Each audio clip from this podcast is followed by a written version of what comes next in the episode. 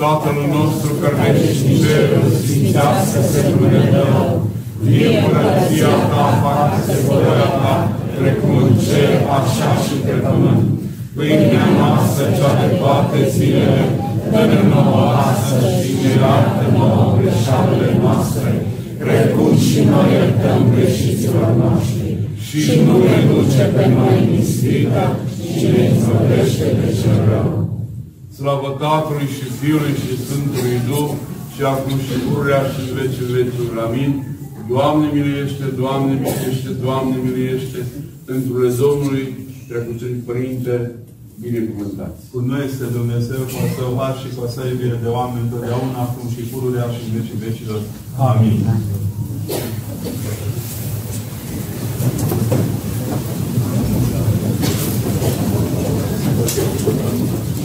Având uh, atâtea titluri, mă gândesc cum să mă adresez. Dar în primul rând vă spun precucince părinte, pentru că sunteți preot, deci a Harului, slăvește în trupul și dumneavoastră. Apoi vă spun părinte, profesor, universitar, doctor, Constantin Smecu. Bine ați venit în mijlocul nostru. Și dau slavă Dumnezeu pentru această întâlnire, care așa îngăduie Dumnezeu ca să aibă loc în această seară. Domnul uh, Voicu Șiche, care este promotorul prezenței Părintelui în satul mare, m-a invitat pentru ziua de mâine, pentru un eveniment foarte important. Și aflând că vine de duminică seara, am profitat cu neobrăzare și am insistat să veniți și la noi ca să ne împărtășiți un cuvânt, dacă îl pot numi, de învățătură sau sfaturi duhovnice. Iată-vă prezent aici. Vă mulțumesc pentru suflet, pentru, din tot sufletul, pentru bunăvoință de a fi în mijlocul nostru și să ne iertați și să ne scuzați. Poate nu ne ridicăm ca și număr uh, la momentul întâlnirii, dar să ne iertați. Vă spun bine ați venit și vă încredințez această seară minunată pe care noi am gândit-o o seară duhovnicească. Deci, la ceas de taină. Să rămână bine de M-a luat frica. M-a luat frica, nici nu știu ce să zic, să rămână. Vă mulțumesc tuturor că ați acceptat invitația de a, de a prelungi un pic veceri. Ne apucăm în prelungiri. Și așa Botoșaliu nu face nimic cu voluntar, încercăm să rezolvăm cu Olimpia sau cu Mare. Mai e? Nu, nu mai e. Vă mulțumesc.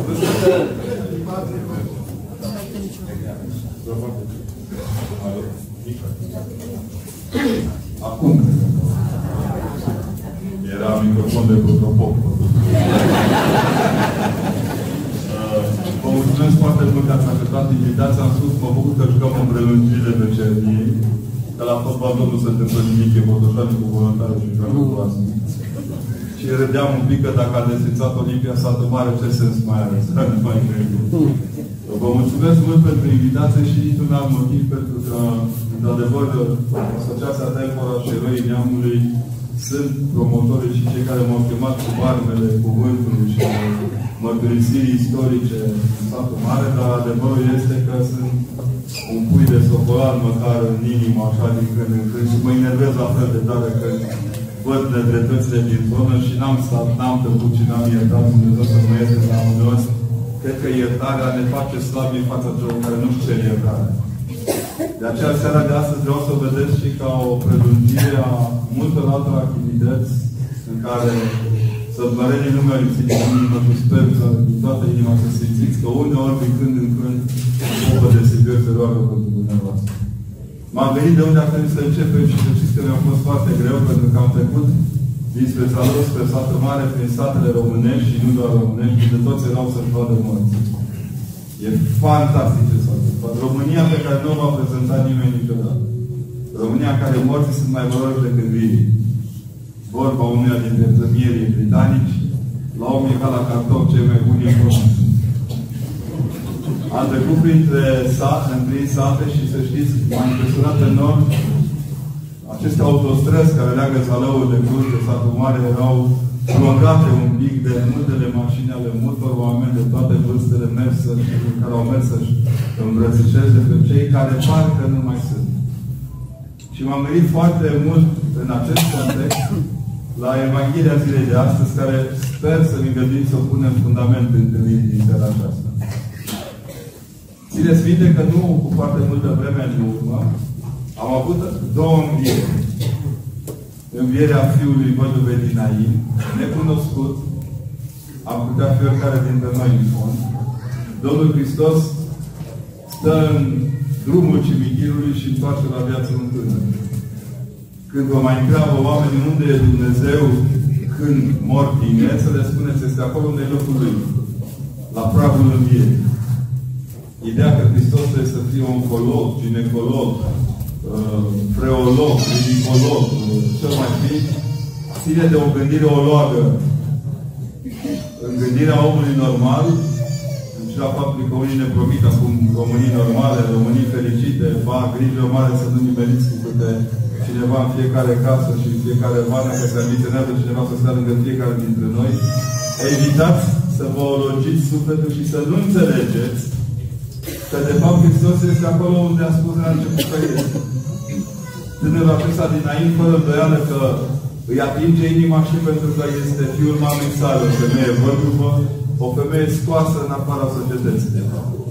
Pentru evrei, o femeie care își pierduse bărbatul era deja blestemată, dacă își pierdea și fiul era de două ori blestemat. Nădejdea ei care o ținea cât de cât legată de societate, legată de curtoazia societății, să știți că murind, o lasă de fapt suspendată. Nu e altfel nici asta, să nu ne mințim. Femeile divorțate sau văduve sunt ținte pentru toți măscăricii.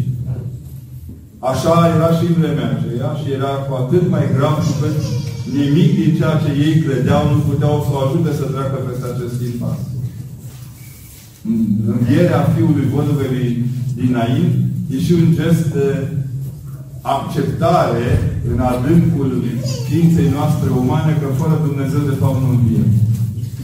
E frumoasă reacția comunității. Am să vă spun două amănunte legate de învierea acestui fiu. Prin anii 90, undeva la Bacău, se desfășura o întâlnire în care un pastor de a venit de la marxieni să ne aducă creștinism în țara care a născut parte din creștinism, explica oamenilor din sala sporturilor unde se desfășura acțiunea, acum trebuie să-mi singura că și mie mi se întâmplă des în ultima vreme să vorbesc în sala sporturilor, dar nu chiar uh, coșer, cum s-ar zice. Uh, le spunea oamenilor, uitați-vă bine cum am via Fiul, trebuie să vă întoarceți la Domnul Hristos, veniți la noi în adunare, veniți la noi în biserică. Un frate de la oastea Domnului simpatic și hâtru, cu vreo 14 ani de pușcărie făcut la zi și la noapte, care n-a avut după o lună permisie neapărat, a ridicat mâna și a întrebat ce... Iertați-mă că vă întreb. Zice, dar după ce l-a înviat Hristos pe tânărul din înainte, ce cui l-a dat înapoi? Comunității? Apoi, dar cui? Mame. Și atunci, dacă ne-ați înviat, de ce ne dați înapoi mamei noastre? Văduvei noastre Biserica Ortodoxă. De ce e mustai să mergem în altă parte? Ea cam căzut uh, fața distinsului ritor al Evangheliei și pentru aceea că bătrânul avea dreptate. Moartea copilor nu face niciun părinte să fie mai puțin părinte. Nu? Uitați-vă bine ce înseamnă, ce putere are limba română de a crea statusuri. Nu? O femeie care a murit soțul este văduv. Bărbat care a murit soția este văduv. Copiii care au murit părinții sunt orfani. Părinții care au murit copiii sunt părinți. Asta e taina învierii fiului văduvei din Ba mai mult decât atât. În Evanghelie imediat următoare, de fapt, asta a fost bucuria mea de a sluji în Duminica învierii fiului văduvei din înainte. Și a doua zi de dimineață am fost la masă cu Hristos. A fost la masă la Simeon, unul dintre fariseii cetății. Evanghelia nu ne spune de unde e, dar putem vănui. Se putem vănui masa de înmormântare, fariseul se va fi dat milos. Și a început să zică, băi, femeie, lasă-mă, că de, de masă te să te fac eu o masă, dacă o veni careva, cine ar fi bănuit că vine Dumnezeu întrupat la înmormântarea unui copil?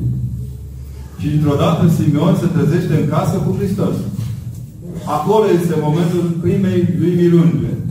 Femeia aceea nu foarte frânată, care se apropie de Hristos și unge cu un de lemn capul Mântuitorului și spală cu lacrimile sale picioarele Mântuitorului. Simeon fiind deranjat că în casa lui de om curat, om prosper, om duhovnicesc, om evlavios, așa, apare fuța asta de muiere. Numai că vorba Mântuitorului în casă la tine când am intrat tu apă de spălat, nu mi-ai dat ea, cu lacrimile mi-a spălat picioarele și cu porul capului mi l-a șters. Masa de înmormântare, la care nu te spălai pe picioare, s-a transformat în masă de nuntă, la care te speli pe picioare. Ei mâncau jos, așa cum stau colegele mele de platou aici. Ele mâncau jos, stăteau pe jos, pe un covoraș. Și atunci primul organ care intra în atingere cu salata de băf, nu mă dai așa, dar era piciorul, trebuia spălat.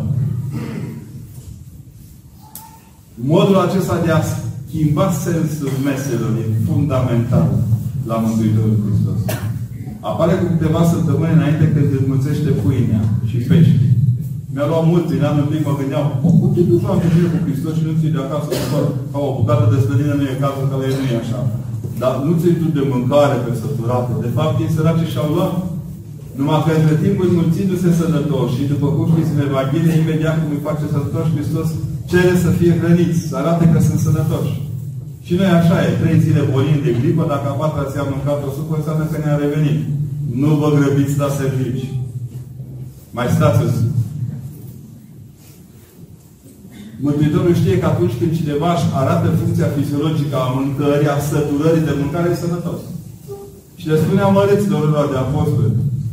Nu, dați-le voi să mănânce. Că ei nu mai aveau ce să mănânce. Că fiecare care avusese un bolnav cu el, bolnavul mânca acum pe 2-3 deodată. Dar ce șansă pe ei să-i vindece Hristos nimeni altcineva. Cum le-a dat Hristos nu doar viața, ci și pofta de mâncare. Să nu râdeți a descoperit o rugăciune frumoasă tare. La o mănăstire din Țara Sfântă se roagă așa, zice, Doamne, dă-le pâine celor ce n-au de mâncare și dă-le poftă de mâncare la cei care au pâine. Dacă hapsânii ăștia care strâng de nu-i mai satură Dumnezeu ar avea poftă de mâncare, s-ar sătura mai ușor. Pentru că sunt nesătui al Pentru că foamea lor nu e de mâine și apă de altceva, cu totul și cu totul altceva. Și tot în episodul acela mai este un cuvânt care iarăși m-a pus pe gând. Domnul Hristos le spune apostolilor că îi va face pescar de oameni. Nu sună ok, chiar dacă ești pe malul Someșului. Nu prea ai auzit pescar de oameni. Pâinea apare prima dată în contextul Scripturii ca o pedeapsă în studoarea frunții tale vei câștiga pâinea, virgulă, își țărână ești în țărân te vei întoarce. Asta arătând că pâinea era hrana mortului. Noi am păstrat-o, zice eu. Veșnică pomenire, colapsul care dăm o hrană pentru ce, în amintirea celor plecați, ca și într-o sprijinirea celor rămași. Pentru că doar Mântuitorul Hristos, întrupându-se în Betlehem, care înseamnă casa pâinii, și spunându-le la un moment dat ucenicilor săi, eu sunt pâinea vieții, schimbă conținutul pâinii. Și din pâine aducătoare de moarte, de sudoare, aducătoare de viață, de înviere, de în veșnicire. Peștii apar și tot pe la capitolul 1 din facere, când Domnul Hristos îi spune, îi spune, mă rog, Dumnezeu îi spune lui Adam că va fi, va fi stăpân și pește, peste peștii, peștii mărilor. Acum, din nefericire pe noi ne stăpânesc peștii. Și ea cu două picioare și ei alții. Uitați-vă în calendar câte dezlegări de pești avem când avem în Dunăre, Someș, Tișla și Mureș, când pești avem în calendar. Când nu ajunge să mâncați pește, luați din calendar, că e acolo. Dar asta arată odată în plus că Hristos ne spune să nu ne stăpânească foamea. Că noi suntem stăpânii propriei noastre Cu câteva săptămâni în urmă ne mutăm dinspre Nain și ne întoarcem în Capernaum. Înainte de a intra în Capernaum să vedem învierea fiicei lui Iair, colegul nostru, protopopul socolan al Capernaumului, e Iair. Ăsta e adevărul. Era mai mare decât Deci, înainte de a ne întoarce către Capernaum, trecem prin Ghergheseni. Asta e o secție interesantă, pentru că pe partea altă de, de mare se petrec numai lucruri cu caramușul de servici. Că scopiei și nu vreau să-i speriu. Și acolo tot timpul se vede că sindromul Gadara sau sindromul Gherghesenilor arată clar că sub presiunea scaramușului porcii sunt mai importanti decât oamenii. A nu că s-ar fi schimbat ceva în mentalitatea noastră. Până astăzi. Dacă dă o gripă porcină în oameni, nu nicio problemă. Dacă a dat în porci, e problemă națională. Și cheltuim pentru omorârea porcilor, când nu cheltuim pentru menținerea în viața oamenilor. Și să știți că nu sunt rău când zic asta, sunt doar realist. Sindromul ăsta al gherghesenilor care aruncă peste Mare pe Hristos, lăsându-l să lasă în urma lui un apostol. Ar fi vrut și ăla să vină cu el, dar Mântuitorul trimite înapoi. Și el merge și face misiune în teritoriul acela în care Domnul Hristos nu și-a lăsat apostol. Să vă uitați. În niciuna din petrecerile lui peste Marea Tiberiade, Domnul Hristos nu merge cu apostolii. Înfruntă singur regiunea. Pentru că știe ce le poate capul. Întors pe mare către Capernaum, locul unde a adresat cel mai des, probabil în casa lui, în soacrei lui Petru. Domnul, apropiindu-se de țări, are două motive de întâlnire cu Capernaum.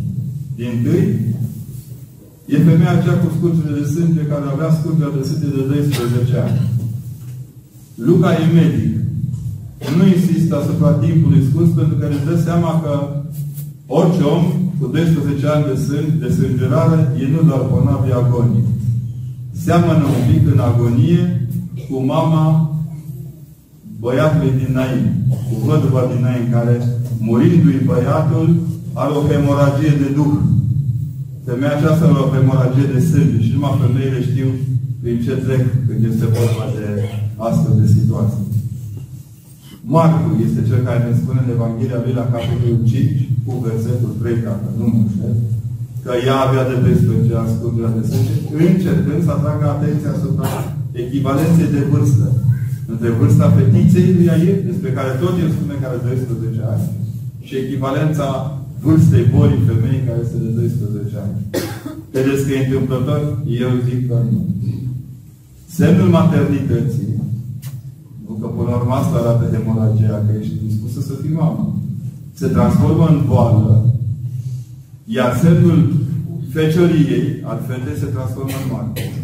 E o, mai mult decât o schimbare de oglinzi de interpretare în astfel de cazuri. Olga Greceanu, o strașnică română, scriitoare de istorie, pictoriță și una dintre cele mai frumoase develatoare de, de viața Mântuitorului Hristos, vă recomand să citiți cartea ei pe urmele pașilor Mântuitorului. La vremea când nu se zbura pagânul, se mergea cu vaporul și pe jos.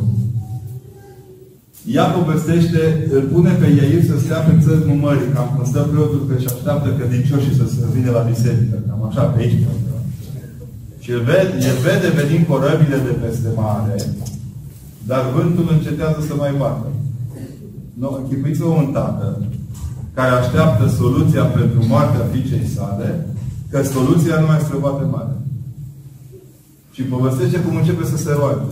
Și sub rugăciunea lui Iair, un fir de aer se întretaie cu liniștea aceea și suflă în pânzele unei singure corăbii. În corabia în care era învățătorul.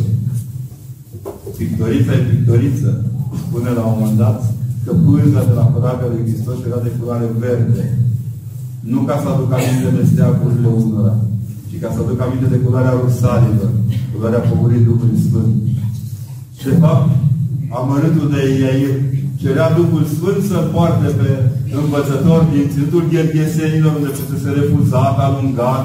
Doamne, du-te de aici că ne strici contabilitatea, ne dărâmi uh, lidl Uh, deranjează Hristos întotdeauna lângă crescătorile de porci n-a avut curaj să... N-a, insistat niciodată. Acolo unde se învață oamenii să mănânce, să bea, nu prea stă biserica. Asta e. Acum ne-am prostit noi și mai construim și dar înainte nu era. Și vin uh, Mântuitorul să apropie de țări, tatăl foarte agitat să se atingă repede de el, să dea, hai omule că moare fata. Și el se duce și se întoarce după câteva minute și întreabă cine s-a atins de mine că am simțit o putere ieșit din mine. Pare că pierde timpul, adică aproape că irită pe ea.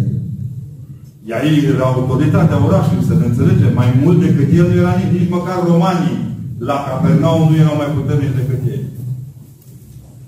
Și dintr-o dată omul, na, orice om să ieșit din pepe. Nu, noi ne-am ieșit din pepe. El, nu. El își dă seama că întrebarea aceasta e un pic mai mult apostolii. Mă, au, știți cum să mă șeful, batale a făcut baie de mulțime aceea și batale ne întreb cine te-a atins. De unde știi? De unde să vedem noi?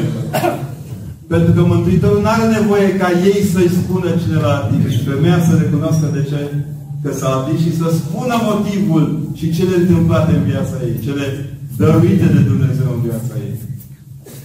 Noi, când ni se întâmplă de la Dumnezeu, mulți, când e de la oameni, ori îi blestemăm, ori îi binecuvântăm el. Când e de la Hristos, Hristos nu așteaptă binecuvântarea omului, ci așteaptă doar ca omul să recunoască că din firea lui, din lucrarea lui, din energia lui necreată, omul și-a luat puterea să meargă mai departe. Merge spre casă și când să se apropie, pierzând timpul cu ancheta, nu de pe drum, ceilalți vin și spun lui Iair nu mai deranja pe învățătorul. E interesant că nu numesc pe făcătorul de minuni, pe Dumnezeu cel întâmplat, nu deranja pe Hristos din Nazaret, nici măcar pe Isus, Fiul Mariei, nu deranja pe învățătorul, adică îi făcuse praf cu învățătorul. Nu de că fata a murit. Nu m-am pielea unui tată că e mare fetița să nu fie. Știți că toate femei zic, oh, oh mama mă să fie adevărat, dar numai Dumnezeu știe ce înseamnă să fii tată. Și să-ți iubești corect copii. Și atunci, la întâlnirea aceasta între galeria falsă a oamenilor și autoritatea lui spirituală, fariseul din ei percutează perfect. El continuă să ducă pe Hristos la fetiță. Și acolo, în prezența soției, minte că ea trei apostoli, pe Ioan, pe Iacob și pe... Era și pe, am uitat, tot timpul. Și pe Petru a luat cu el. Țineți minte unde mai urcă persoana peste doar că două capitole. Aceleași personaje ies din Capernaum, trec strada astăzi, că atunci nu era cazul, și urcă peste dealul fericirilor, coboară în două voi, mai urcă un deal și ajung pe tabor. Aceiași oameni care văd schimbarea la fața Mântuitorului, lumina învierii înainte de înviere. O văd pe fetița din Capernaum înviind. Prima lecție e o înviere de trup. Abia a doua este o arătare a luminii și a puterii prin care face învierea de trup. Până și ei zâmbesc tot la tot cu ceilalți, fetița a murit, Domnul Hristos spune că doar doarme, lor nu li se pare că e așa iar pe loc. Doar că Hristos se încăpățânează, că de aia ne place nouă lui Iisus Hristos, că Dumnezeu încăpățânat. Uneori face minuni împotriva prostiei noastre, știți? Noi cerem ceva și dacă întârzie, credem că s-a terminat totul. Că de fapt el întârzie ca să ne dea ceva mai bun decât am cerut noi în prima fază. O vie pe fetiță, e impresionant ce spune Luca și, ce, și chemând Lucul, Lucul a intrat în fetiță înapoi. Îi zice fetiței, copilă, scoală-te, dar el cheamă Lucul să se întoarcă înapoi în fetiță. Acum, asta fi un pic rău, dar o să mai iertați. Aud de 26 de ani de preoție că nu-i bine să ne botezăm copiii. Că n-au conștiință, că nu mărturisesc. Iau spătătorii, trebuie să ajungă la vârstă matură. I-ați auzit pe mâncătorii orei de religie pe pâine prăjită. Acum s-au reîncărcat iarăși energetic băieții pentru că au auzit că trebuie să scădem numere, orele la școală pentru copii. Și la ce s-au gândit ei? La orele de religie, domnule. Dar aici e cheia următoarei Evanghelii dar în contextul Evangheliei învierii fiicei lui Iair, trebuie să le spunem, ne pare rău. Se pare că fetița moartă nu prea avea cum să-și mai comunice conștiința. Nici nu mai avea cum să comunice cu Hristos, hai te rog în vie. Toți ceilalți până acolo au mărturisit pentru ea. Toți i-au cerut prin credința lor să o învie pe fetiță. Femeia cu scurgerea de sânge primește această binecuvântare. Femeie, du-te în pace, credința ta te-a mântuit. În partea asta altă, Mântuitorul spune, luați-vă fetița, cam așa sună. Credința voastră va adus-o înapoi. Asta nu înseamnă că dacă nouă ne mor copiii, suntem necredincioși. Asta înseamnă că uneori Dumnezeu ne încearcă așa fac.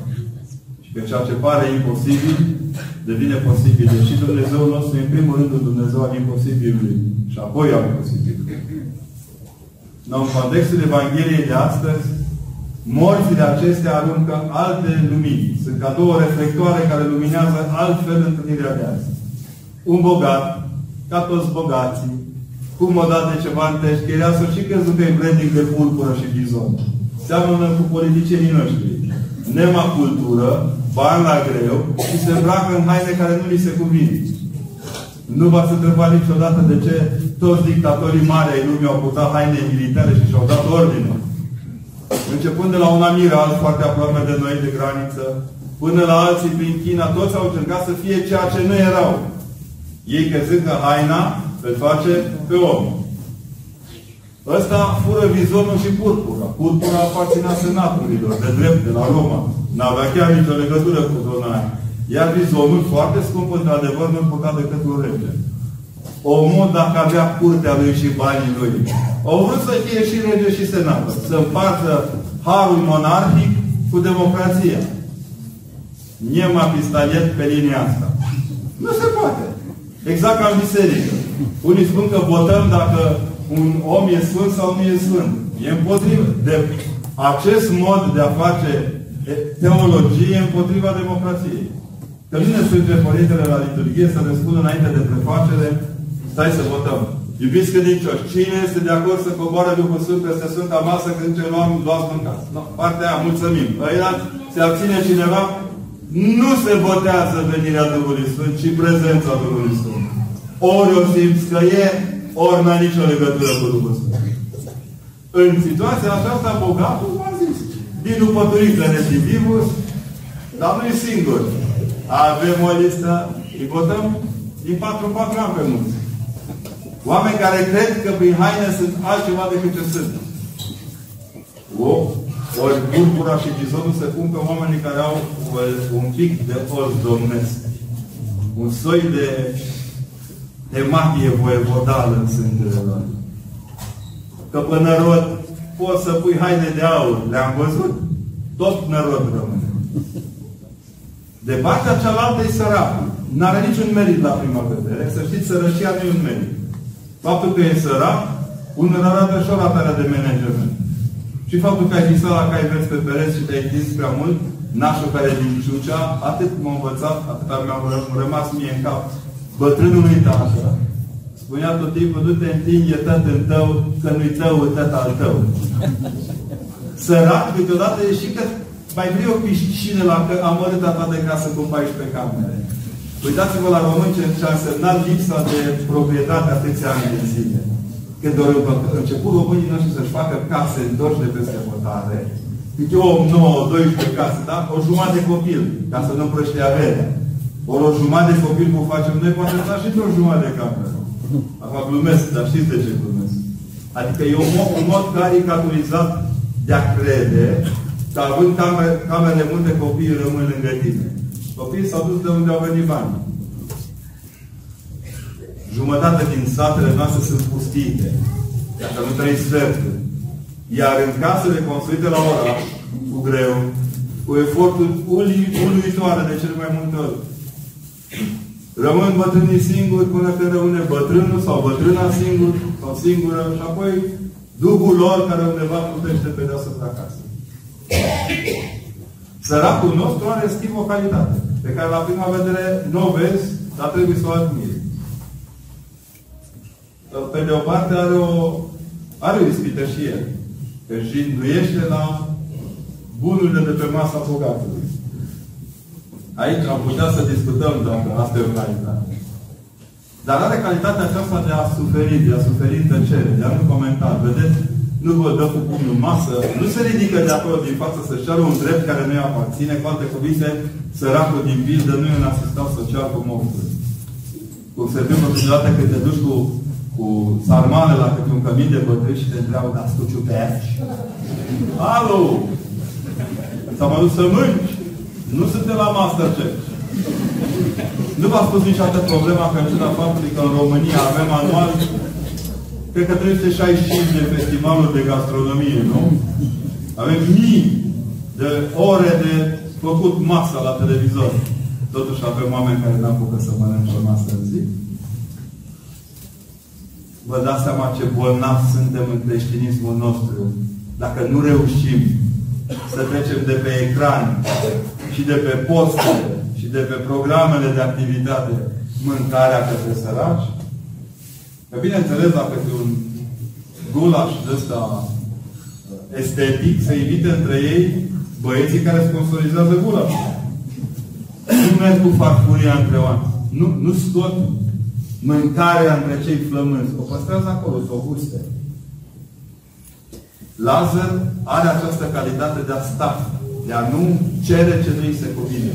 El știe bine de ce nu primește mai mult. Am curaj chiar să vă fac, să vă propun un scenariu. Poate că Lazar e același bogat, dar un pic ratat în proiectul managerial, după cum am spus. Moartea îi face egal pe amândoi.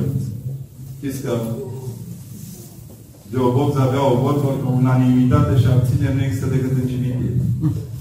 În viață trebuie să-ți asumi responsabilități. Out, out nichil. E bine, lasă pleacă, ajunge în sânul de alta, bogatul ajunge la cuptorul cu microunde. E interesant că pilda e dată de Mântuitorul Hristos înainte de învierea Lui și vreau să rețineți asta. Înainte de învierea Mântuitorului nu existau decât două șanse. Unii mergeau în sânul de Avram și n-auzeau ce strigă ăștia la după ei. Alții mergeau jos și atât. Ba chiar Avram intră în dialog. E singurul care poate dialoga cu amărâtul de bogat, de acum săracul bogat, de vreme ce și săracii greu, cum e și bogatul greu, și săracul e rău. Nu cam așa, da. Ăsta obișnuit să neguțătorească, să nu uităm în ce zona lumii suntem. Începe să neguțătorească cu Avram. Părinte Avram, stai să vezi, el dă cu vraja. Și aduce aminte că e Avram, adică el însuși din neamul de Avram. Iar Avram cu bun simț, mie tare îmi place reacția Sfântului Patriarh de aici. Zice la un moment dat, e ce-i cere bogatul? Lasă pe Lazar să ude numai un pic din deget, să dea un pic de apiță, plată, așa. Dea pe plată. Să-mi răcorească limba, căci mă chinuiesc în această văpaie. Iar Avram, uitați-vă ce frumos e gestul lui. Fiule, aduți aminte că ai primit cele bune ale tale în viața ta. Fiule. Asta e cuvântul de la care continuă dialogul. Avram nu zice, voi nenorocitule, Doamne, comentez, voi. Nu seamănă nici cum cu noi cu preoți. Preoți avem tendația când e cât unul păcătos așa, livid, să-i mai dăm și noi unul. Avram nu, pentru că Avram e părinte. E părintele lor. Asta înseamnă un preot bun. Oricât ai fi de căzut, el știe că ești fiul lui. El știe că acolo ești parte din inima lui. Că în inima ta, parte inima lui. Că sângele tău curge sângele lui Hristos. Dar revine asta după învierea Mântuitorului. Avram cu atât mai frumos este în Evanghelia aceasta. Ba chiar îndrăznesc să spun că Evanghelia nu e despre bogatul sărac, ci despre Avram. Despre capacitatea lui de a explica, de a face cateheză post-mortem. Bogatul. Și de a spune, îmi pare rău, dar n-am cum să te ajut, față de noi și voi, spune el, s-a întărit o prăpastie de netrecut. Bogatul insistă, că așa au fi făcut bani, cu insistență. Acum bine, eu am ratat-o, dar ai la alții mei de acasă, nu poți să treci cu suiocul, să trimiți o țără pe Lazar în dărăt, să parcheze la ea acolo în administrație, să le zică că nu mai e cale, dar răspunsul este genial. au pe Moise și pe profeți. Spune Avram, să asculte de ei. Iar zice, nu părinte Avram ei, dacă cineva din morți se va duce la ei, se vor pocăi. Povestea, dacă se încheie aici, nu avea nicio morală în Hristos. Dar ea ascultat ultimul verset al Evangheliei de azi. Și a zis Avram, e versetul 31 din Evanghelia de la Luca, capitolul 16. Dacă nu ascultă de Moise și de proroci, nu vor crede nici dacă ar învia cineva dintre morți. Vreau să nu uitați nicio clipă. Pilda aceasta o spune Hristos.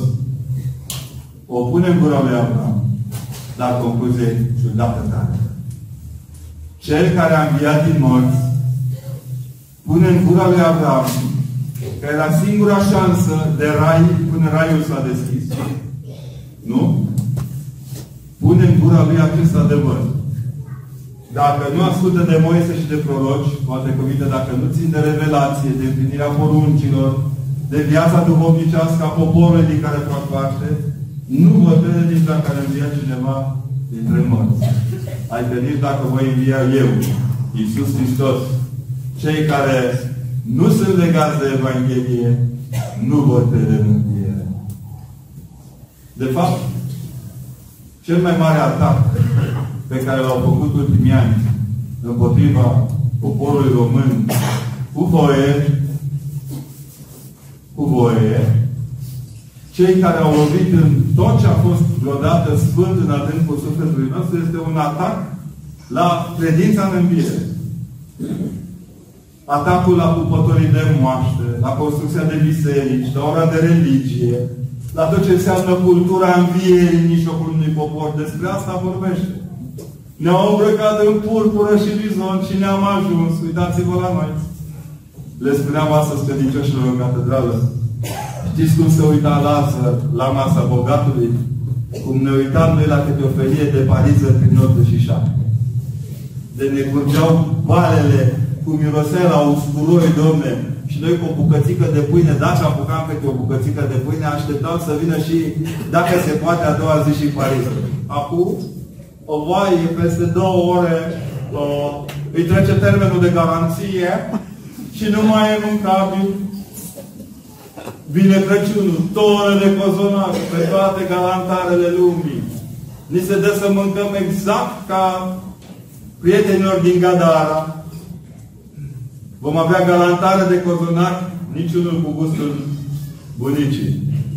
Tone de porci, în ciuda faptului că a dat peste tocmai așa, numai în perioadele astea importante dau.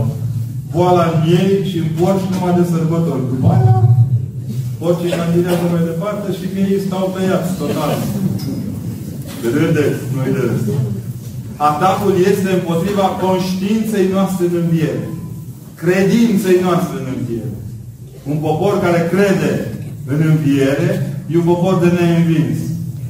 Un popor care crede numai în Budihan e un popor turmă. Îl poți mâna unde vrei. Îl poți arunca și în lac și el se duce de bună voie și nesilit de nimeni. Știți? Zilele acestea tot străbătând țara, mâine seara am să vă povestesc de unde am venit ca să venim spre satul mare. Am făcut un arc de drum stare mândru de îngerul meu păzitor și de șofer. Și m-am gândit deseori, într-o țară care nu are un centimetru necâștigat cu sânge, astăzi ne bate cu Pokémonii. Într-o țară în care pentru limbă, pentru cultură și pentru cruce, oamenii au luat arma să o apere, acum nu mai luăm nici măcar ștampila. A să vedea referendumul de anul trecut. Cine s-a jucat cu sufletul nostru? Bogatul nemilostiv? Poate. Noi, sigur, că ne-am obișnuit să punem pe noi haine care nu ne aparțin ca structură intimă de viață veșnică. Sigur că nu-i foarte duhovnice ce am zis. I-am promis părinte că nu zic prostii. S-ar putea să fie prea multe ironiile la casa politică, dar măcar în biserică să mă răcoresc, că public nu mai avem voie. Au venit la mine doi tineri pe care la colectiv, cărora la colectiv le-am ieșit în stradă la fața catedralei și le-am chemat la rugăciune. Și mi-au zis dacă votez pentru BIP sau pentru BIP. M-au pus un nas să semnez la procent. Nu pot. Ca preot al bisericii mi-ați încălcat dreptul cetățenesc de a spune public ce gândesc. Și nu mai pot să vă spun cu cine votez. Poate că e mai bine așa. Dar ce pot să vă spun din toată inima este, nu o spun cu răutate. O spun doar pentru că iubesc cerul pe care calcă Sfinții Țării. Că noi nu suntem legați de Domnul. E adevărat ne face Hristos. Știți? Prăpastea aceea dintre Abraham și bogatul la amărât, care, vă dați seama, știți că haina morții în zona aceea e un cearceaf și pa. Numai noi ne chinuim. Am văzut acum ce se chinuiau cu copaci acolo, cu cocoșele. Cum treci prin satele astea, nu știu, la fiecare cotitură mai amplă, e că magazin care vinde cocoșare. Adică noi asistăm ce, cu servicii funerare complete. Pe bune ne dau și învierea.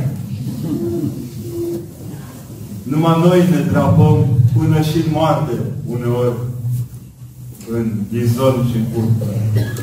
Ei bine, prăpastia aceea grea, dificilă, a fost astăpată de Hristos prin sângele Lui. Știți? Între iadul în care a lunecat bogatul și sânul lui Avram, în care a urcat Lazar, brațele crucii lui Hristos le-a ridicat și le-a apropiat făcându-le aproape suportabile. După învierea lui Hristos, iadul nu e pentru oameni. E doar pentru săraci și pentru oamenii care se încăpățânează să intre în iad. Se mănânc mai mult cu decât cu Hristos.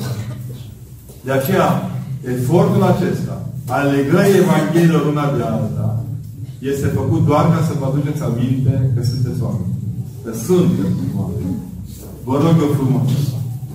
Poate că o să dăm într-un Alzheimer duhovnicesc la un moment dat toată țara și o să uităm multe, dar nu uitați că trebuie să rămâneți oameni.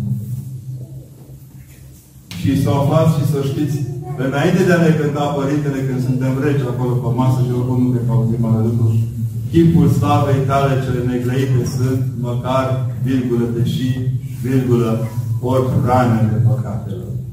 Toți putem rănile păcatelor. Dar important este să cădem cu fața în sus. Să nu lipsim de Harul și de lucrarea lui Dumnezeu. Să avem încredere că Hristos Domnul ne poartă de grijă. De fapt, Evangheliile acestea toate ne vorbesc despre o răsăcutură de caracter pe care oricât ar fi de bun ăia Dumnezeu care îi se prezintă, niciunul nu are de plin. Trăsătura de caracter e mila lui Dumnezeu. Se spune că o doamnă, la vârsta a 5 spre a 6 terminându-i se firul vieții, a ajuns la porticul de intrare a raiului. Și acolo Petru, ca Petru, manager de săvârșit, zice, Doamne, pentru a putea să treci pe poartă, targetul e de 100 de puncte. Femeia, a, 100 de puncte, și-a luat carnețelul și a început. Păi, uite, aici a fost foarte fericioasă soțului meu, nu știu cifra, că după aia nu mă mai pasionează, vă demotivează numărul. Am făcut, am dat pâine la săraci, am crescut copii, da, 6,2 puncte. Hai de mine, numai atâta, da. Păi am fost la biserică, 7,8. Vai de capul meu. Păi și dă și dă nu depășea 10 nici tu. La care epuizase tot. Zice, ce vă fac? Că n-am decât 9,5 puncte. Da? Asta e. Și apoi părăsit de fete. Numai mila lui Dumnezeu ne mai poate mântui. Dacă e bravo, răspuns de 100 de puncte 30. Nu vă blocați doar în ceea ce faceți. Nu vă îngânfați și nu vă bateți cu cărămica în piept. La sfârșit, numai mila de Dumnezeu e cea care ne trece. Asta ne spune Evanghelia de azi. În lipsa milei lui Dumnezeu e o prăpastie de Dumnezeu. În prezența milei lui Dumnezeu, inima lui Hristos se face pot pentru noi. Vă mulțumesc. Am încheiat pe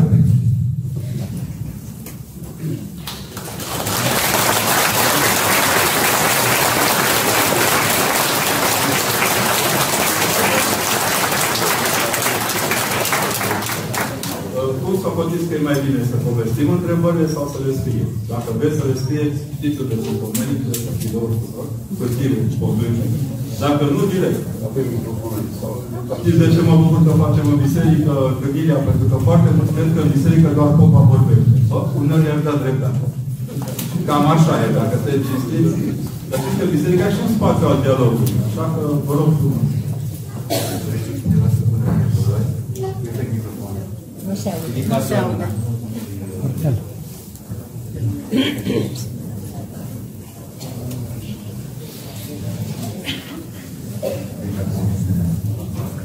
Dacă dorește cineva să pună întrebări, poți să oferi microfonul. Da, poate ridicați mâna.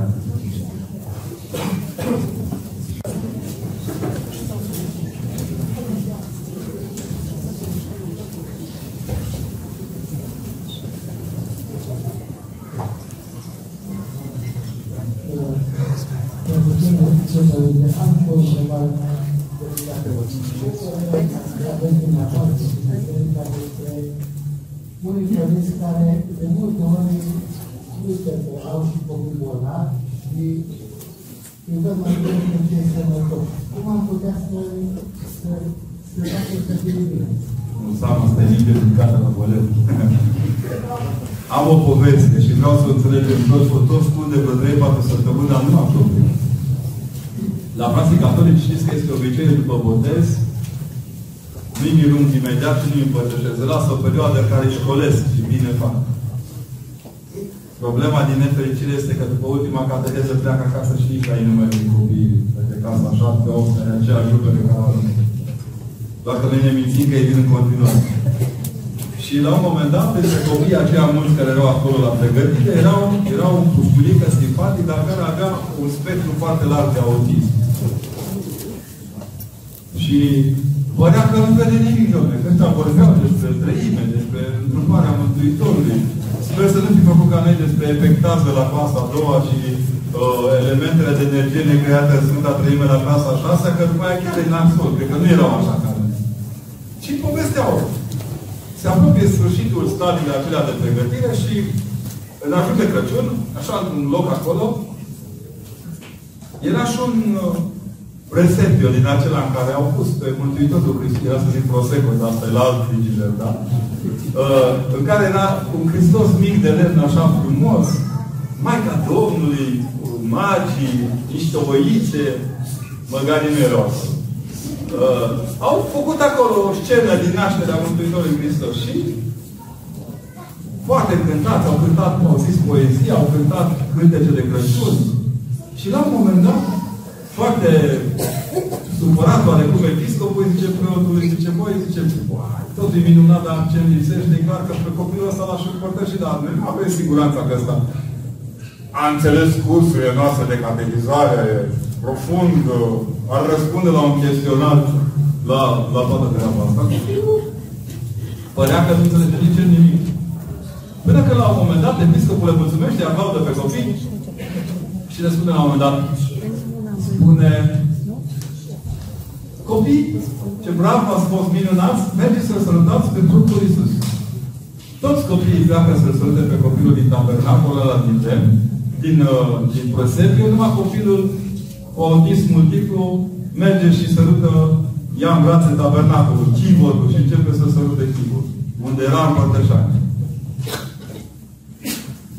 Niciodată, în anii când am lucrat pentru copiii bolnavi de cancer, pentru copiii supărați de boală, agresați de boală, nu mi-au adresat nicio întrebare nesmisită. Nici nu m-a întrebat de ce eu. Am ajuns la concluzia că sunt mult mai deștepți decât ei știu de ce. N-am văzut niciodată în 26 de ani de mers aproape din două în două zile între copii grav bolnavi o tulburare de caracter a lor. Luna de HD. Niciunul dintre ei nu este răsfățat în boala respectivă. De o tărie de caracter ieșită din comun.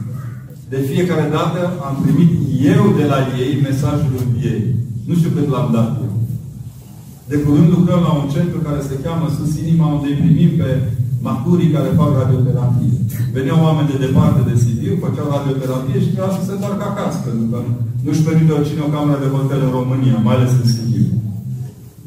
Și să facem foarte multe lucruri, summit-uri, congrese, festivaluri. Nu ne gândim că unii chiar au nevoie și de un loc de să pună capul. Așa ne-am gândit noi. Ne-am pus în cap un nene care ne-a dat în gât, la Direcția de Sănătate Publică, că nu doarme cu canceroși în clădire. Și degeaba avem noi aviz epidemiologic, pentru că un om care consideră că ceilalți reprezintă un pericol social doar pentru că sunt bolnavi, te duce cu gândul că foarte mulți dintre noi au aceeași mentalitate. Știți? Am lucrat cu un doctor extraordinar de bun, neurolog de la Cluj, am făcut un filmuleț. Se cheamă Doc and Priest. O să mai lucrez și cu alți medici. Despre epilepsie. Știți care este grija mare a unui epileptic? Nu că face o criză, pentru că el de criză nu și aduce aminte nimic. Să nu se întâmple public criza lui. Pentru că ceilalți ar arunca imediat cu mizerie. Treziți-vă, vă rog frumos. Și cu alcoolicul, vă rog să vă comportați omenește, are nevoie de ajutorul nostru. A pune la colț tot timpul bolnavi, a râde de cei în cărucior, în cârje, în, în neputință, te arată a fi mai aproape de mai mulți al lui Darwin decât de chipul slavului lui Dumnezeu. Asta e drama lumii moderne. Atât de mult s-a spus că semănăm cu animalele încât ne încăpățână să semănăm cu ele. Ne pierdem reacțiunea de a fi ca oameni. Reacțiunea de a fi ca om, de om, este aceea de întrajutorare, de comuniune cu celălalt, de bucurie cu celălalt. Acum câțiva ani, când mă pregăteam să filmez pentru Digi24, transmisiunea directă de la Catedrala noastră Metropolitană de Înviere, aveam un puști undeva acasă cu o mămică extrem de bolnav.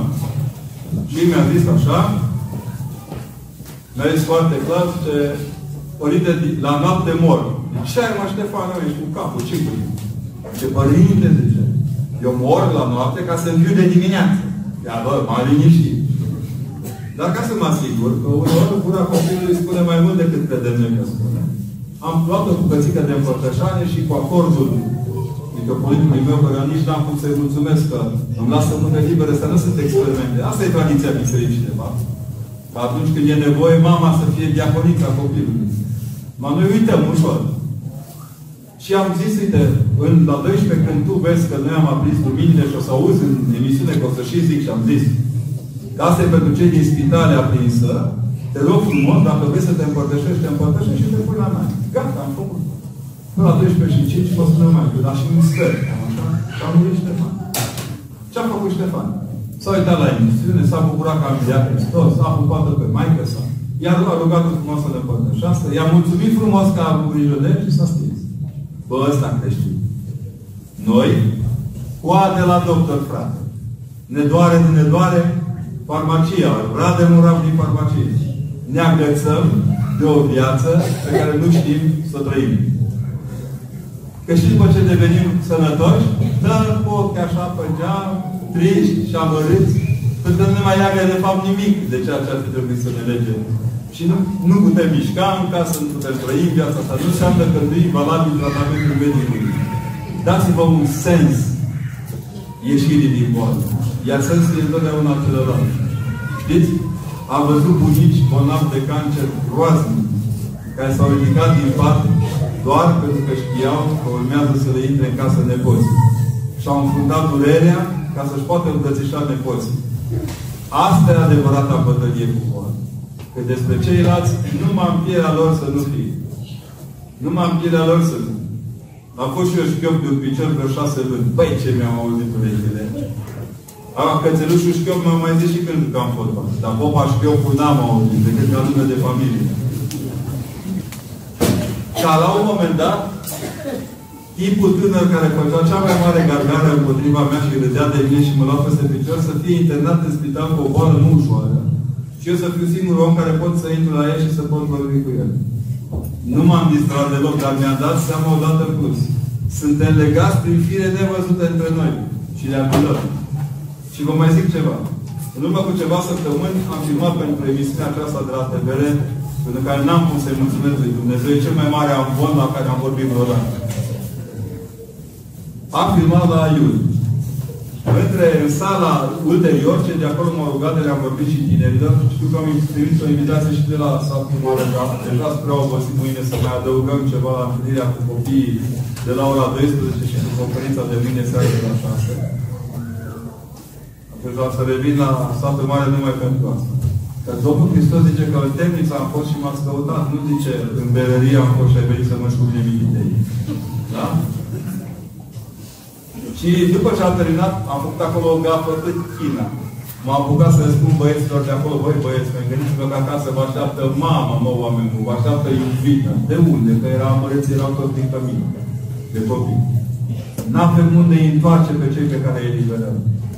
Nu vă uitați doar la cifra celor eliberați pe legea aia interesantă. Și uitați-vă că oamenii ăia, de fapt, n-au, n-au cum trăi în afara pușcării, că n-au unde merge. Există un caz celebru la Timișoara în care l-au eliberat pe o perioadă de timp și omul când a ieșit nu știa. E după să se tramvai. Nu știa că s-a băgat tramvai prin fața pușcăriei. Nu știa să-și cumpere o cafea. Nu l-a învățat nimeni. Domnule, vezi că niște chestii pe care a fost pe boton. Nu știa să-și mai cumpere pâine. El care plecase în arest, în perioada când pâine era pe cartelă. I-a zis la asta că ai și cartelă, nu da pentru, pentru pâine. Nu trebuie văzută că e pâine din belșug. După o zi s-a întors înapoi. L-au arestat ăștia, a dat așa, a spart ceva acolo să fie. Și ce? Auziți, auziți, spuneți o putare că mă întorc înapoi, eu zic că nu rezist asta. Nu facem nimic, de fapt, să afanăm lucrurile acestea. Diferențele astea mari. E bine, când am plecat de acolo, unul dintre ei mi-a strâns mâna și m-a întrebat scurt și la obiect. Ce părinte, sunteți cu bani nepotul lui Nenea Stoica și Tanti Ileana? E să cadă cel în cap. Bunica a murit prin 92, bunica mai încoace, că Maramureșenii rezistă mai mult. Mai încoace mult, dar mi-a zic, de ce? Da, zic, da, de ce? Părinte, să-i odihnească Dumnezeu. Sunt singurii oameni care mi-au dat să mănânc pe săturate în toată viața mea. Asta înseamnă să vindești boala celuilalt. Să fii lângă el când are nevoie, nu să faci pe deșteptul pe care Aici e o întrebare la care nu vreau să răspund. O răspund. Ce ar trebui să facă preoții ca să ajungă să predice sau să vorbească la fel ca tine, părinte? Mai bine nu. Nu vreți asta. Mă întreabă studenții mei care este, care este cea mai bună soluție pentru a predica bine. Și am să vă spun, e din Evanghelie. Când Domnul Hristos, când Ioan aude despre Mântuitorul că a venit, zice, eu scas, pentru că să crească. Cu cât crește Hristos în inima preotului, cu atât și predicabil se apropie de cea lui Hristos. Cum ajunge să alungăm sentimentul de gol din suflet? Păi îl umple. Dar să umplem cu lucruri reale. Noi umplem golul cu gol, avem suflete gonflabile. Deși vindem ieftin, golul din suflet în mod real nu se umple cu nimic în afară de Hristos. El e singur care plonjează în vidul din noi pentru a-l umple de sens. Greutatea stă în faptul că noi căutăm să umplem golul ăla cu toată mizeria. E ca o groapă de gunoi sufletul nostru cu toată. Crede că dacă tot urmăm în ea, se va umple ăla, ăla umple. Mă că singura groapă ecologică din lume e sufletul nostru. Trebuie să avem grijă la ce maceriază în el. E o muncă grea și e o muncă împreună cu oameni care știu ce să pună acolo. Unele credincioase spun că merg la biserică, la orice biserică, catolic ortodoxă, cred că este un sigur Dumnezeu. Cum este? Adevărul că la asta cu catolicii aș mai merge, că am vreo câteva la care n-aș Deși și ea spun că aceeași Dumnezeu cu noi. Nu cred. Nu vreau să fiu rău. Că aici trăiți într-un, într-un mix de populație și nu vreau să supăr pe nimeni. Să vă învățați să nu șigniți ca să biruiți. Când vreți să biruiți pe cineva, trebuie să aveți demnitatea de a nu-l coboră niciodată în fața oricui. Nu o să vă folosească niciodată dacă înfrângeți pe unul pe care l-ați gândit la pământ. Eu însumi sunt eu râd de mă spari. Aud prin Moldova că de ecumenii sunt preoții din Ardeal. Numai noi știm câți catolici trecem săraci la ortodoxi. Sau câți pentecostali, câți baptiști. Ne mai scapă, dar mai și zi, să știu. Important este să nu-i aducem la părerea noastră despre biserică sau la o biserică în care să nu se simtă împliniți cu oameni. Sfinta noastră e Hristos. În lumea asta de noroi, Hristos e totul pentru noi, rămâne valabil. Uh, eu cred că ar trebui să fim mai înțelepți. Mă uit la românii noștri din diaspora, mulți n-au deloc parochii ortodoxe. Merg pe la catolici, eu râd de ei pentru că pe un an, doi se lămuresc, acum e treaba și în zonă și zic, Părinte, e frumos să mese ascult la partea de împărtășit, m-aș împărtăși acasă. Eu i-am încurajat să nu fie vitocan. Să nu intre cu bocanul în cealaltă confesiune și să învețe să trăiască în, în prietenie cu ceilalți. Și simpatici românii. Știți cum se vede că s-au lămurit? Apar pe, pe pomenii de după Ion Maria, Gheorghe, Giuseppe, Lorenzo, dar cu tare nume de astea italiene sau spaniole sau germane. Nu mai știu, că pe vremuri spuneau catolic, acum nu mai știu, că ei se subînțelege. Și le-a spus, voi oameni buni, sunt oameni din mâna cărora vă câștigați pâinea ca să vă creșteți copiii. Duhul Sfânt nu te face nesimțit. Dar atunci când ai Duh Sfânt, ești plin de bun simț. Nimic din ceea ce îți vine ca darul lui Dumnezeu nu poate fi refuzat. Știți că e mai interesant cum gândesc acum? Mult mai interesant decât vorbesc, decât vorbeau acum 10-15 ani. Eu am trăit câteva momente în care, din punctul meu de vedere, confesionalitatea mea a fost propovăduită tocmai prin capacitatea de a asculta pe celălalt. Un ortodox bun nu scuipă în adversar. Ați văzut că singurul om care a făcut din flec în catedrală e patriarhul. Aia a lăsat pe ăștia să scuipe cât au putut și din fiecare scuipat de la mai făcut o cărămidă, am mai lipit două rânduri. Suntem singuri în Europa care ne construim sub tir de înjurături catedrala propriei noastre credințe. Dacă ne opunem, fanatici fiind, deranjăm grav stomacul unora și altora. Și atunci mai bine tăcem, înghițim și construim. Lăsându-ți o prietenă care te pune să legi între ea și actualul iubit se poate considera o trădare. Nu, se cheamă o alegere. E un cântec acum la modă, pe care îl cânt tot care s-a chilit mult să nască și săracă lasă mare. Spune că ea și-a pierdut prietenul în pat cu prietena ei. Evitați prieteniile când aveți siguranță. În viață sunt trei prieteni desăvârșiți. În afară de Domnul Hristos, de Dumnezeu, Tată, Fiul și Sfânt, există prietenia cu părinții tăi, cu soția ta și cu copiii tăi. Restul sunt întâmplări. Există suflet de pereche? Nu, că nu suntem șorani. Auziți cum se, se pună robul lui Dumnezeu cu roaba lui Dumnezeu. Atât ai tot. Asta cu suflet de pereche, așa un fel de aristotelism moral. De atâtea suflete pereche s-au umplut țara de neroz. Nu știe cum o cheamă, dar o ia de nevastă.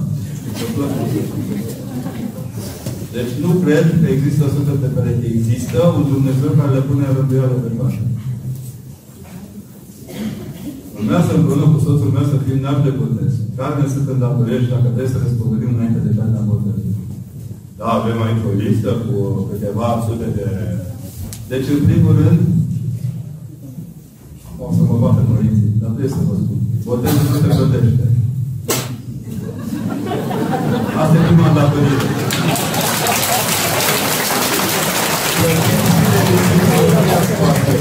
Corect pe ce, dar botezul nu. Doi. Nu aduceți vin la botez. Pe Google spune că la botez e musai să vină cu vinul de acasă echivogeală. Și am întrebat, la oameni, să dea înainte, în timp ce îl spun, la stoarcere, sau după aia dau un copilul după botez. Nu inventați o ortodoxie care nu, ne, nu, nu, nu niște cuvinte. Da, spovediți-vă și împărtășiți-vă, dar nu obligatoriu. Nu botez de obligatoriu pentru spovedania dumneavoastră. Hristos, dacă credeți în El, nu puteți merge decât așa, pentru că e aceeași taină. Nu avem Harul Duhului Sfânt la împărtășanie și alt Duh la botez. Taina e aceeași. E fain când vin nașii, dar problema mea este că între împărtășanie dimineață și să nu fie acolo. Că îți dă câte un dam, câte un naș, te zici că trebuie să-i bagi toată apa din cristeliță să-și revină prima postiți înainte de a boteza. Da. Nu fumați, că tu îi trebuie te lepede satană. Da. De un dam de la de zici că stă dracu în gura lui și fripă. Adică e o igienă a întâlnirii cu taina botezului. Asta e toată ideea. Când ai această igienă, e ok. Și vă rog, pe toți cele care, toate cele care veți fi naște. Mergeți îmbrăcate la botez. Se dezbracă doar copilul.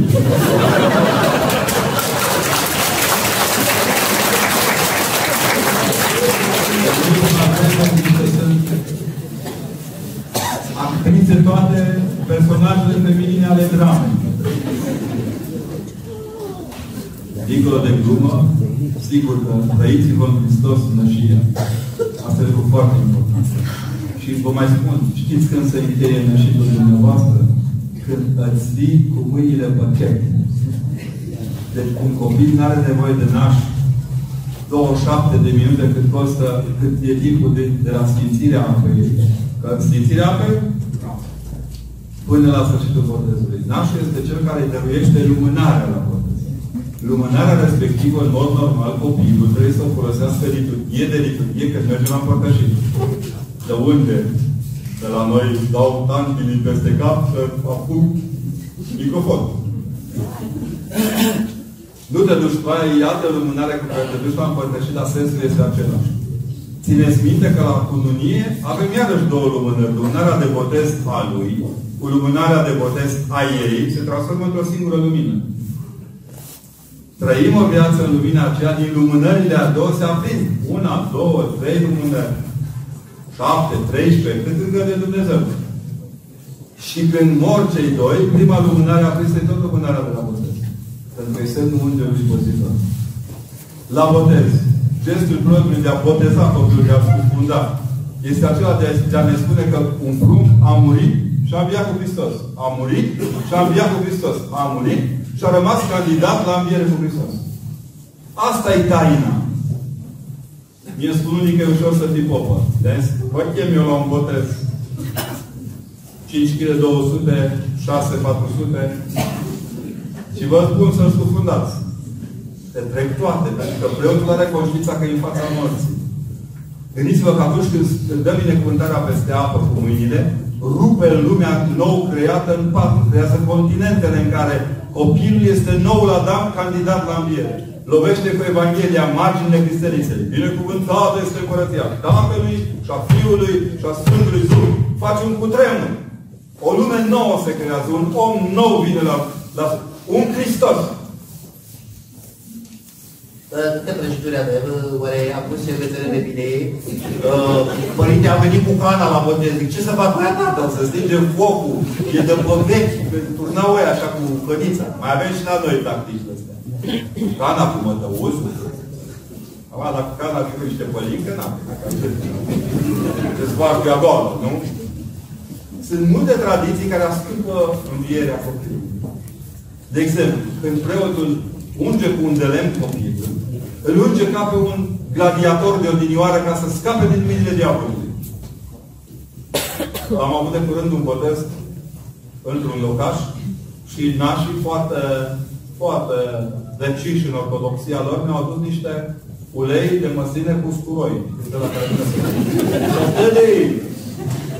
Eu dau antidrag, nu antivampir. Antivampir la altă secție. Deci trebuie să înțelegem ce aducem, ce, ce facem acolo. Că nu vă spunem nimic. Nici înainte. Normal trebuie să spunem. Începem botezul, gesturile pe care fac sunt astea. Ba chiar în timpul botezului să explicăm în continuare. Vă îndemn, părinților, explicați-le despre ce e vorba. Poate că nu o să înțeleagă chiar tot, mai ales din spatele care de jos să uită, îi văd două cristenițe și patru preoți. Măcar te-ar plăti, plăti patru preoți, dar nu-l plătesc. Da? Dar e, e un lucru care ține de viața noastră. Nu se mai poate. Noi nu mai putem trăi într-o biserică în care nu explicăm nimic. Nu tâlcuim Evanghelia. Venim la liturghie. Venim toți la liturghie și vedem acolo un șir. Dacă ai și un cântăresc la mea, mea, mea, mea, ești gata. Aleluia, biserică. Mă întreabă lumea și că, părinte, de ce nu vin copiii la biserică? Păi ce să facă tată la biserică? Acum că ăștia mi se joacă. Eu de aia mai de așa. Păi au și un film mișto la ProTV dimineața, și o pizza pe colț. Chiar nu au ceva mai bun de făcut, pentru că nu reușim să fim suficient de limpezi în ceea ce exprimăm acolo. Să spunem, bă, facem asta pentru că asta. Toți băieții dintre 15 și 18 ani treceți în altar să vedeți ce fac. Uitați-vă cum tai pita de ce fac acneți. Ce înseamnă binecuvântarea asta? Despre ce e vorba aici? Nu. Noi încercăm să vulcanizăm niște gesturi în loc să schimbăm roata pe pune, mai ales că la 1 noiembrie a văzut pe culoare de camion. Deci chiar trebuie să schimbăm modul nostru de a vorbi oameni. Deci vă rog frumos, bucurați-vă că sunteți nași, nu socotiți plata finului amendă, ca la nuntă, când ne vin cu invitația la nuntă, se simt ca o amendă o simt. Nu mai o legătură. La botez și la nășitul de la comunie e o chestiune de corp, nu de card. Cei mai grei nași sunt ăștia săraci care muncesc în străinătate. Dintr-o dată i-am apucat dragostea de ei de pe toți verișorii. Care când îi văd, le fac ochii ca în desene animate. Euro. Lire. Terminați cu exploatarea vieților oameni. Nașii trebuie iubiți, trebuie crescuți ca atare. Deci, spovediți-vă înainte, dar nu în ultimul rând, împărtășiți-vă deodată cu copilul botezat. Ce ziceți? Merge? Când împărtășim copilul, să împărtășim și noi. Să nu merge. Să ce ne merge? Sau, de exemplu, la botezurile unde sunt mai mulți copii, cu copilul botezat să-i împărtășește și pe ceva. Vai de mine, au mâncat bomboane, au băut un suc. Ai, grav rău de tot. Adică. N-ai nicio legătură împărtășitul cu ce mănâncă Atunci. Eu mi-am luat obiceiul care nu-i foarte dur. Recunosc că nu e în regula neapărat a bisericii, dar iau mâna copiilor prezenți la botez și simțim apa împreună. În 20-30, bine, fac eu trei să fiu eu sigur la început. După aceea cu păi să-și bage mâna în apă, să o binecuvinteze. Să toarne ei ulei împreună cu mine, să vadă că nu sunt mobilă în biserică, sunt parte via bisericii. Sunt membri ai bisericii ortodoxe. Nu sunt niște abțibilduri puse acolo, cu care ne lăudăm ca uh, demografic, dar nu suntem în stare să creștem niciodată civic, democratic și creștinești. Ne ferim să educăm, de fapt, în lucrurile astea. Îi vrem ca la asta. Stai bă, bă, de acolo la biserică. N-avem câteva tântițe de astea și câteva tântici de ea. Ne văd cu șerpi afară. Secția șerpi e în toată stradă. Nu e în catedrală. Cum să ne educăm copiii în biserică? Sau să lăsăm biserica să ne duce copiii? Asta mai lipsit să facă în biserica, parcă vă pe părintele cum aleargă la blocul bun, să dea părintele lăptit. Voi oameni. Educație e și o chestie de împreună lucrare. Biserica educă partea nevăzută, de aceea este și foarte greu detectabilă. Știți ce mă impresionează pe mine cel mai mult la copiii cu autism sau la copiii bolnavi în care mă văd? Cum te îmbrățișează. Ce simt copiii în popă, lucru pe care nu-l simt toți colegii mei, ce simt copiii în popă de stau lipiți de popă cum stă mămăruța pe firul de iarbă. Asta trebuie să facă biserica, să coaguleze oamenii, să strângă. Ce se întâmplă în seara asta? Asta e treaba bisericii. Să ne strângem toți la oaltă, să vorbim despre ce avem de făcut ca să ne mântuim. Restul e pierdere de timp. Asta ar fi culmea să zică părinte de azi, copii la Sfânta Liturghie, învățăm cum să nu ne scopim în nas. Uè, nu. Lucrurile pe care au de făcut părinții este în primul rând să-și vadă copiii. Îi parcați dimineața la șapte la servit la școală, îi luați după patru jumate și after school. Neamul, neamul nostru a avut numai after school. Îi lăsați acolo săracii, vai de capul lor și după aceea mai aveți și pretenția să duce la judo, karate, nos, mitraliere, parașutism, muzică, canto, balet, ca să fie om multilateral dezvoltat, încât copiii nu mai au timp să doarme. Și când dorm atunci? Duminica. Este doar zi liberă. În care lăsați în sfârșit în pace că aveți niște preocupări mai sănătoase decât servicii. Nu-i chinuiți pe copii. Dați-le din când în când și postul înghețat, pe bune mele. Am făcut o experiență, Dumnezeu să mă ierte, într-un sat de lângă acolo, am rugat pe părintele și povestindu-le despre faptul că de florie Paștele copiilor, copiii nu mai apar în Evanghelie din Duminica Florilor până pe la faptul apostolului încolo. Hristos zice că pune așa mâna pe ochilor să vadă ce proști sunt părinților și ce obraznici și ce, ce criminale sunt părinții. Copiii dispar din Evanghelie. Că de fapt e Paștele copiilor, dovadă că și noi când eram mici, în joia patinilor, bunica întotdeauna spărgea niște ouă, greșea ea la vopsit. Și aduceți-vă aminte cine gusta coca și cozonacul de aici. Sau partea aia de papurată din prăjitură, nu știu cum nimeream tot copiii, nu? Pe copiii chema, nu chema oamenii maturi care zicea, nu, mă aveți vinoasă, vine mă nimeni asta, ia dacă am pus lucruri de treabă și altele. Adică aveau tendința de a le înmuia copiilor posturi. Și a zis părintele, părinte, părinte, hai să facem ceva. Și duminica am dat înghețată la toți copiii. La un an. Copiii bulu pe biserică și așteptau. Biserica are nevoie să-și fidelizeze mesajul de educație. Să nu mai urle de pe niște durele de tank ca și cum copiii ar fi dușmanii țării. Ei sunt principalii aliați ai bisericii. Vă spun eu. Și atunci trebuie să învețe dacă chiar să înjure nu cazul, dar dacă ai nevoie să vadă care sunt cei mai mari vloggeri, trebuie să-i știu. Dacă copiii ascultă muzică, trebuie să o ascult, să vezi despre ce e vorba, să nu-i mai umilești ca o alte preocupări decât producția de tămânie și metanile și picturile de icoane. Sunt oameni normali, slavă Domnului, se vor îndrăgosti, vor avea copii, vor băga și o slană, că dacă lucră greu, bată cu ceapă și nu se strică. Trebuie să fim atenți, viața e un pic altfel. Nu putem să transformăm în mănăstire toate cartierele din România. Măcar unul, dar nu este. Și la Sfântul Preotul spune la un moment dat, cu frică de Dumnezeu apropiați. De ce frică? Păi cu ce să zic? Cu blugi de Dumnezeu? Cu silă de Dumnezeu? Cu ironie de Dumnezeu? Cu ce să spun? Cu dragoste de Dumnezeu asta intră în frică. Pentru că frica de Dumnezeu e ca frica unei mame, a cărui copil este bolnav, are febră. Are o frică protectoare. Nu are o frică împotriva copilului. N-am învățat, mi-a mai zis mie o doamnă, zice, știți, părinte, eu am auzit, eu auzit, că biserica propovădește frica. Zic, da, Doamne, știi cum zice vorba? Cu frică Domnului să ne rugăm. Pentru frica de sus și mântuirea. Și când zice, izbiți-vă unii pe alții, înjurați-vă unii pe alții. Nu zice niciodată așa. Frica aceasta de Dumnezeu e începutul înțelepciunii. Vă spun cu mâna pe inimă și cu tot respectul. Numai proștilor nu le e frică de Dumnezeu. Când au zis că nu e frică de Dumnezeu, să închideți discuția. Game over. Nici nu-i cazul să vorbiți mai mult cu ei. Avem câțiva studiori de televiziune care ne împrăștie pe ecran cultura lor inginerească cu pretenții de cultură. Niema! Niema! Pot exprima ce vor ei. Unde nu e Hristos în exprimare, nu e adevărul în exprimare. E niște adevăruri mici, așa, ușurele, mângâiabile, dar nu e adevărul. Iar ca să ai adevăr, înainte de a spune ce ai de spus, te duci și te rogi și te aduni. Și cu frică de Dumnezeu rostești ce ai de răstit. Deci omul descoperă cu greutate și nu foarte târziu sensul vieții sale. Păi ce sens ar avea când suntem la, la, la sânul mamei să știm că vrem să fim filozofi? Să stăm, să zicem, oare să mănânc, să nu mănânc. Pare o fi sensul laptelui în conștiința mea. Există o vârstă spirituală, vârstă ale vieții spirituale, care le fac, urgele sau nu, dar de ce le fac urgele. Și să știți, omul și când moare are ceva de învățat despre sine. Aude vierbii și s-ar putea nici vierbilor să nu le facă de Deci dacă vreți să fim conștienți de ceea ce avem de făcut, asta e șansa. Să alungim, să nu uitați nicio clipă. Ceasul morții e doar deschiderea spre viața eternă. Dacă țineți mintea asta, suntem salvați.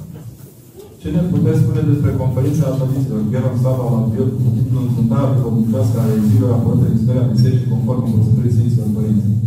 Există riscul ca până și ortodoxia să se despartă în două?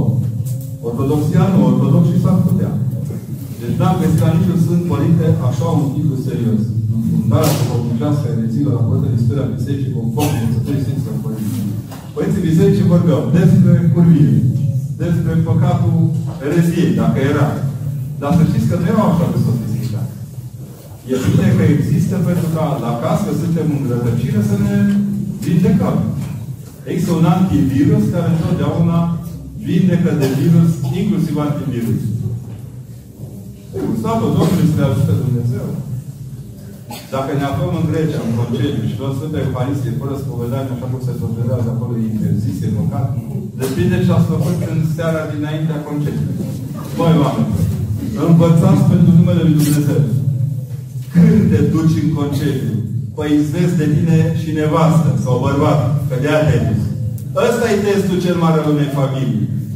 Dacă în concediu mai au ce vorbi între ei. Când sunt la serviciu, sigur că îți povestește prostiu puțin la serviciu. Dar în liniște, când nu-i nimeni în nu să te ducă, acolo vezi ce poți. Și să știți că pentru a fi niște buni creștini trebuie să vă și iubiți între voi. Amin. Da? Faci, dacă mergeți în concediu, mergeți în concediu. Doamne, miluiește Dar asta nu, nu obligă la împărtășanie nici cum. Da? Dacă o face să fie bine primit, dar cu rânduiala obișnuită.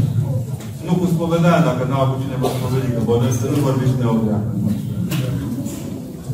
Iar ei nu vorbesc altă limbă, că nu mai e limbă sfântă. Vezi? Cu toate posturile și acatiste date de Flor, lipsește bucuria de viață și pacea sufletească. Ce de făcut? Opriți-vă din rugăciunea asta și învățați să vă rugați scurt și la obiect. Doamne, pe mine, mie, redă-mă. Mai închert între pagini. De atâta bucură-te, smiorcă-i pe mine. Dăm cuvinte prin care să te măresc pe tine. Nu să mi se pare că îndeplinesc o normă. Asta ar mai lesi să avem la intrare acolo norma pentru redarea surâsului partea dreaptă. Trei acatiste, cinci paracliste, patru lumânări aprinse între 12 și 4. Am mai avut câțiva de ăștia care au intrat la secția brânjală și acolo și de mine. Țineți minte, rugăciunea este în primul rând o stare de vorbă cu Dumnezeu. Dacă veți conștientiza asta, veți învăța că limbajul pentru a vorbi cu Dumnezeu îl învățăm din abecedare. Din acatiste, din paracliste, din citirea Evangheliei. Dar real, întâlnirea reală e în cuvintele acelea puține care uneori dispar cu totul. Povestesc părinții neptice ai Atosului că atunci când se rugau câte unii sunt Siloan Atonitii cel mai, cel mai simpatic la capitolul acesta, în sensul de simpatetică, reacționează la părerea noastră. Spune că te rogi, zici, Doamne Iisuse Hristoase, până când atingi o fracțiune de secundă întâlnirea cu lumina necreată și apoi te întorci înapoi în lume. Plângi după momentul ăla, dar nu mai ești acolo. Acolo stai o secundă. O, o mime de secundă, care de fapt afară pot fi ani de zile. Mii de ani. Învățați cuvintele simple. Că atunci când te duci că ți-e rău la medic, dacă începi să spui, știți, domnul doctor, am avut în tinerețile mele o mătușă care se trăgea dintr-o parte a țării unde consumul de gogoși calde a afectat duodenul. Nene, zâul te doare ca să o scurtăm. Cam așa e treaba. Dacă așa e la, la, la medic, de ce ar fi altfel la, la Hristos? Ca la spovedanie. Tată, cred că am putea scrie de la Adam și Eva de mii de ori propovădirea credincioșilor noștri. Uite, așa ne face la spovedanie. Un popă normal și citit și cu minte se prinde din prima ce aveți. Nu vă mai ascundeți în cuvinte și vorbe. Descoperiți-vă ca să puteți fi ajutați. E simplu. Adevărul dumneavoastră despre reîncarnare. Nu mai am curat să zic nimic, că am zis la Timișoara și mi-a luat toate temele posibile. Bluff. Opriți-vă din erezie. Reîncarnarea este o erezie. Și o mare prostie. Puteți să-mi aduceți ce argumente vreți. O și vă, pe bună mea, străbună mea de la Vișeu e jos, cum stătea de vorbă, de vorbă cu aia la Ana, de la, de la Borgutul și zica, Ana, ei, bună ce-o zis astăzi, dragă, spaghem? Va cineva pe tău, da. Cărei tradiții vă adresați în conștiința neamului românesc când ați sincretizat mizeria din Occident, ca să, din, din Orient, să vă satisfaceți plăceri proprii? Întrebare de varaj. Nu e decât un sincretism absurd, lipsit de fundamentele revelației lui Hristos. Restul sunt povești. Hristos nu spune nimic despre reîncarnare, oricum ați vrea să o întoarceți. Nici un părinte al Bisericii nu ne vorbește decât de nașterea din nou, din apă și din Duh, de mâncarea din trupul și sângele lui Hristos ca să fim veșnici. N-ai nicio legătură cu asta. I-am mai zis eu unui tânăr, vedea dar și pisică în... Mai greșești. M-am aprins pentru că m-am săturat de toată întrebarea asta, care e ca și cum adevărul e tot alții. Bă, dar la noi nimic, auzi? Cum depărtăm copiii de tehnologie, televizor sau telefonie? Așa. Cum se depărtați? Păi dumneavoastră le-ați luat telefoane? Alo! Ce face omul cu mâna lui se cheamă educația copilului. Nu le-ați luat televizoare când jumătate de acvariu? Nu dumneavoastră ați insistat să aibă copilul 4D în cameră? Ai cu Netflix-ul nu mă lecă și mine. Da? Nu le-ați băgat la asta cablu, la baie, la bucătărie, în frigider, în cameră, undeva. dacă n-ați făcut-o, vă ușor să-i orientați pe altceva, deși să știți că părerea mea este că nu, copiii nu suferă cât suferim noi de boala televizorului. Că noi ne obsedează pe ei, nu. Nu a fost televizorul cea mai bună de dacă când erau ei mici, le punea scaunul în fața televizorului și nu, uite, așa până mie mama, că eu mă duc să fac acum oare ce. Nu, copilul s-a învățat cu personajele, astea de vedere. Ușor. S-au săturat și de televizor, vă spun. A scăzut foarte mult numărul de consumatori de A crescut, în schimb, numărul de consumatori de net, de internet. Ori acolo nu ne vedem bine niciun. Va fi de muncă, va trebui să fim atenți. Undeva cândva Dumnezeu va face lucruri. Cu doi, două săptămâni înainte să nască al doilea fiu al meu, am aflat că soțul are de patru ani altă relație cu apostolul Doamne, cam târziu. Asta arată că n-ați fost atât de la bărbat. Vă rog frumos să mă iertați. Și l-am iertat. Pentru el, pentru copii și pentru familie. Cum știm că l-am iertat cu adevărat? Doamne, numai după ce muriți o să află așa. Slavă Domnului. Bărbatul nu e de prins. Bărbatul e de păstrat. Sunt de acord că e un duc al curviei care ne ține pe toți. Ce lipit sunt eu. Dar trebuie să fim atenți și ce lipsește omului de lângă noi. Iar dacă nu lipsește nimic, dați-i mai mult și mai atent. Viața noastră e făcută așa. Ca și de cei buni, dacă e mult să ne fie rău. Dacă mâncăm miere într-una, deci nu numai că facem diabet, vomităm găluște. Trebuie să fim atenți. Unii celorlalți ne suntem ajutor. Un bărbat oricum nu e greu de prins, care un comportament vinovat. Când face prostii, spală vase, s-a spus să facă curățenie și n-a găsit încă mășile. Ce că ajută, n-ajută, are el acolo un comportament vinovat. De ce se îngroapă morți? Ca să nu ne îngroapă nimeni.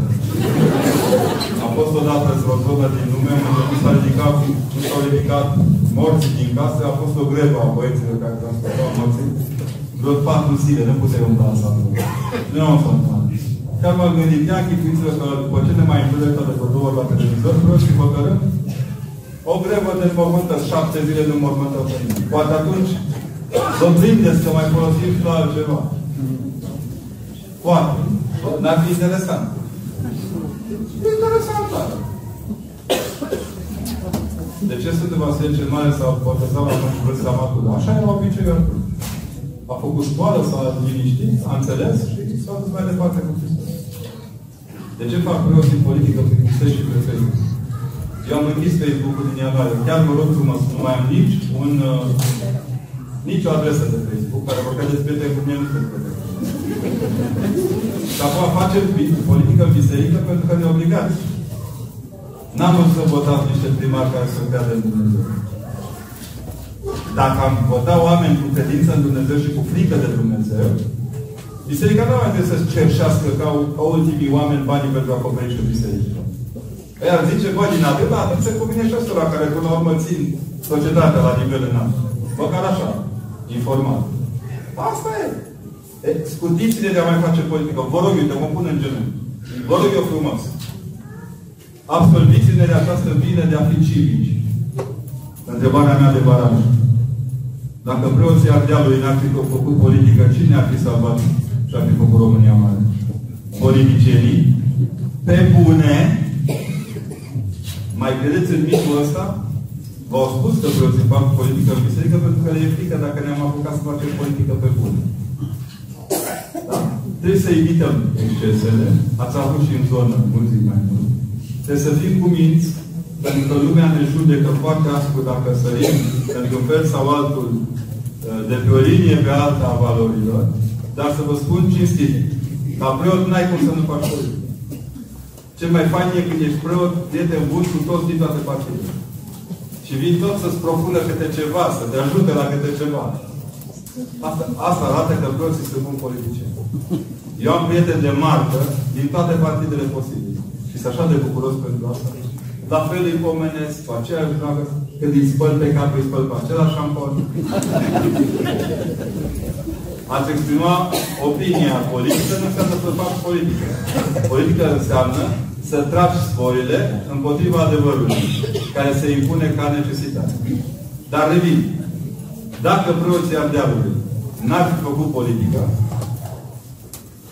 vorba cântecului popular chinez, Eghe Eram în alte lumi de soare plin. Cu tot respectul. Și să vă mai spun ceva. Dacă în diplomație s-ar folosi jumătate din diplomația preoților, am fi departe. Așa stăm pe loc și trimitem toți mediocrii președintei ICR-uri, punem toți, i-ați auzit vorbit cu o inteligență ieșită din comun, o jumătate din cei care reprezintă statul român la limita cu celelalte state.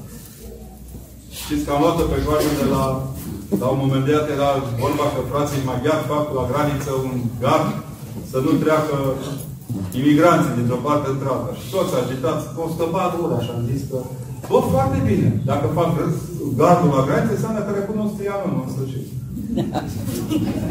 Cineva mi-a spus că i-au consemnat asta ca cea mai bună reacție politică din România. Și cred că e așa. Prea credem că politica se face cu cravată neagră, cu buton, cu stilouri, care bla bla bla bla bla bla bla bla bla. Nu spunem nimic de fapt. Uitați-vă bine la ce ne propun ca ceva despre dumneavoastră. Nu vorbesc decât despre ei și ambițiile lor. Nu au nicio legătură cu România reală. Nu. Și atunci cum să nu zică popii care vă iubesc? Cu frică de Dumnezeu, cu credință și cu dragoste. Nu. Ne împărtășim, mere mai departe. Nu ne împărtășim, suntem morți, deși vii. Asta e simplu. Asta e singura politică pe care trebuie să o facă. Uneori nu Mama a murit de, de două luni. Am simțit-o cele șapte săptămâni tot timpul lângă mine. Iar m-a speriat la un moment dat. Eu m-am speriat. În fiecare seară mă rog la Dumnezeu și apoi la mama mea. Zic, mergeți la spovedie și puneți un parastas serios numai dumneavoastră cu ea. Bine. Și vedeți că de fapt vă mustră un pic conștiința. Dragostea asta pentru morți în exces e și un semn că atunci când eram în viață n-am fost tocmai conștient. Și sub pământ nu-i rubin, să dăm nimic. Aia Mai pot fi căs căsătorile trainice? Slavă Domnului? Da. Da. Cum să nu? Ah, au dat ăștia știrea că în ultimii 30 de ani foarte multe pe... Ați văzut cum era rătăcită? Uh, decădere sau progres? E un progres, domnule, că divorțăm. De-apoi vă mai zic că mai sunt câteva progrese. Unele negând anatomia. Dar asta e problema lor dacă se hotărăsc că aia e progres. Nu, că să merg mai departe. Dacă în urmă cu patru secole sfinele lor, binele nostru era considerat chiar anticristul, iar oamenii se raportau la diverse ideologii creștinism, lor și tradiționale pentru a găsi sensul vieții, acum sensul vieții este oferit de chiar raportat la acela sine, sinele fiind considerat cea mai nobilă formă a existenței. Am învățit. Această raportare orice stil la sine, cum afectează relațiile noastre? Adică dacă ne punem noi în centrul lumii, cum afectăm lumea? Nu. No. Distonocant text. Ideea de a ne pune tot timpul sinele în mijlocul preocupărilor noastre nu e rea Ele tot spun oamenilor, nu vă mai puneți notă de subsol. Doamnă, mergeți la confort. Fiți cochet. Vă rog eu frumos. Faceți mâncare bună. Să se simtă pe un bloc, dar bună să fie. Bărbaților, la fel, la bărbirii, luați-vă costume, haine frumoasă. Asta e o preocupare de sine care prinde bine tuturor. Dacă în preocuparea de sine te face să cazi în picioare principiile de viață împreună cu ceilalți, parchezi pe două parcări și te apuci urci cu mașina până în biserică, o să vedeți, o să aveți ăștia care o să bage mașina pe scări la nuntă. Vor neapărat mireasa din prin parbriz direct în catedrală. Ați văzut care a fost ultima, ultimul exponat pe care a cumpărat Muzeul Țăranului Român de la Unde am cu volan pe dreapta. Deci trebuie să fim atenți. Când astea încalcă liniștea celor din jur, nu mai e sinele, ci e ăla. Considerați că parentingul contemporan îl ajută mai degrabă sau îl progresează pe părintele din jurul nostru? Pentru mine, parentingul este din ce în ce mai periculos pentru că toate, toți și toate își dau cu toate părerile. Vă zic că parentingul e cel mai bun. Mereți la bună și întrebați-o cum o crescut-o pe muma, întrebați-o pe muma cum o crescut-o muma, una, și apoi fiți intuitive. Doamnelor, feminitatea stă în intuiție. Cea mai mare calitate a unei femei este să intuiască și să iubească. Liber la intuiție. Dacă vă zâmbește copilul, nu căutați pe Google dacă e zâmbăt bun sau fals. Știți ce psihiatria zâmbetului? Mai de mine zâmbește prea mult. Când plânge, pe bune, după trei ore de stat fără mâncare, nu e vorba de nicio boală, e vorba de lapte. Ăla care da. Da? Simplificați-vă viața, să vă să Cum ne trezim conștiința alergând zilnic după plăcere? Vă mai și opriți, că am că nu puteți alerga. Am încercat și eu la maratonul de la Sibiu, meu și 5 km i-am alergat bine. Dar dacă mai alergam 5, eu moram. Nu putem alerga după plăceri tot timpul. Este o una dintre expresiile care trebuie să o scoateți. E un clișeu. Cât e de păcătos omă din când în când așa de bordură și mai respire. Dacă în momentul la Dumnezeu voiește să-i facă o rupere în conștiința lui pozitiv, atunci merge mai departe. Asta e pe lista lui Doamne, Doamne. Nu-i la E la El. E. Deci unii preoți ortodoxi urăsc greco-catolici. Unii preoți ortodoxi urăsc și ortodoxia, vă spun eu. Avem o femeie și eu zis la un moment dat, asta că și la aia, stăt așa. A venit și o doamnă odată și mi-a zice, părinte, dragă, ce să mă fac? Că popa nostru mi-a scos, zice, ce, mi-au vândut părinții, domne. Au vândut mormântul cu părinții mei la mare. Dar, doamnă, să știi că din nefericire am văzut pop călcând pe Dumnezeu. Da, bucură-te, zic, ai scăpat ieri, de Fiți realiști. Avem preoții pe care îi naștem. Îi urăsc și din niște motive. Unele dintre ele, în general, pot fi de pecuniaritate locală. Dar, în aceeași vreme, vreau să vă spun că sunt făcute niște gesturi din partea Bisericii Ortodoxe față de cea greco-catolică despre care nu vorbește nimeni. Inclusiv vizita Papei. Care a fost făcută cu acordul și colaborarea Bisericii Ortodoxe. Să nu vă închipuiți că putea face artul de cert pe care l-a făcut dacă în conștiința ei crețială Biserica n-ar fi înțeles că e nevoie și dumneavoastră de gest. Știți? M-au întrebat foarte des oamenii, până de ce, până de ce părere aveți? Eu nu pot fi decât bucuros că tatăl unor prieteni se întoarce acasă să-și vadă copiii. Deci să fii tâmpit. Să urăști bunul simț și dragostea unor oameni în Hristos. Că le iese, nu le iese, asta e chiar problemă. Pentru m-a distrat cea mai tare, cea mai tare știre. N-ați văzut dintr-o dată că toate televiziunile erau convertite la papism. Domne, aia care ne-au înjurat pe aia cu familia tradițională, erau cu foc, poții de foc ortodox. Mie spune că ortodoxii urăsc greco-catolicii. Pe bune? Pe bune? Am avut trei zile de sfinți în toate studiourile. Plătești bine? Ești vorbit de bine. Plătești ioc? Ești vorbit? Dă pusul ioc. Cea mai tare știre. Centrul pelerinaj, cel mai mare centru de pelerinaj din estul Europei este Șumuleu Ciucu. Poate.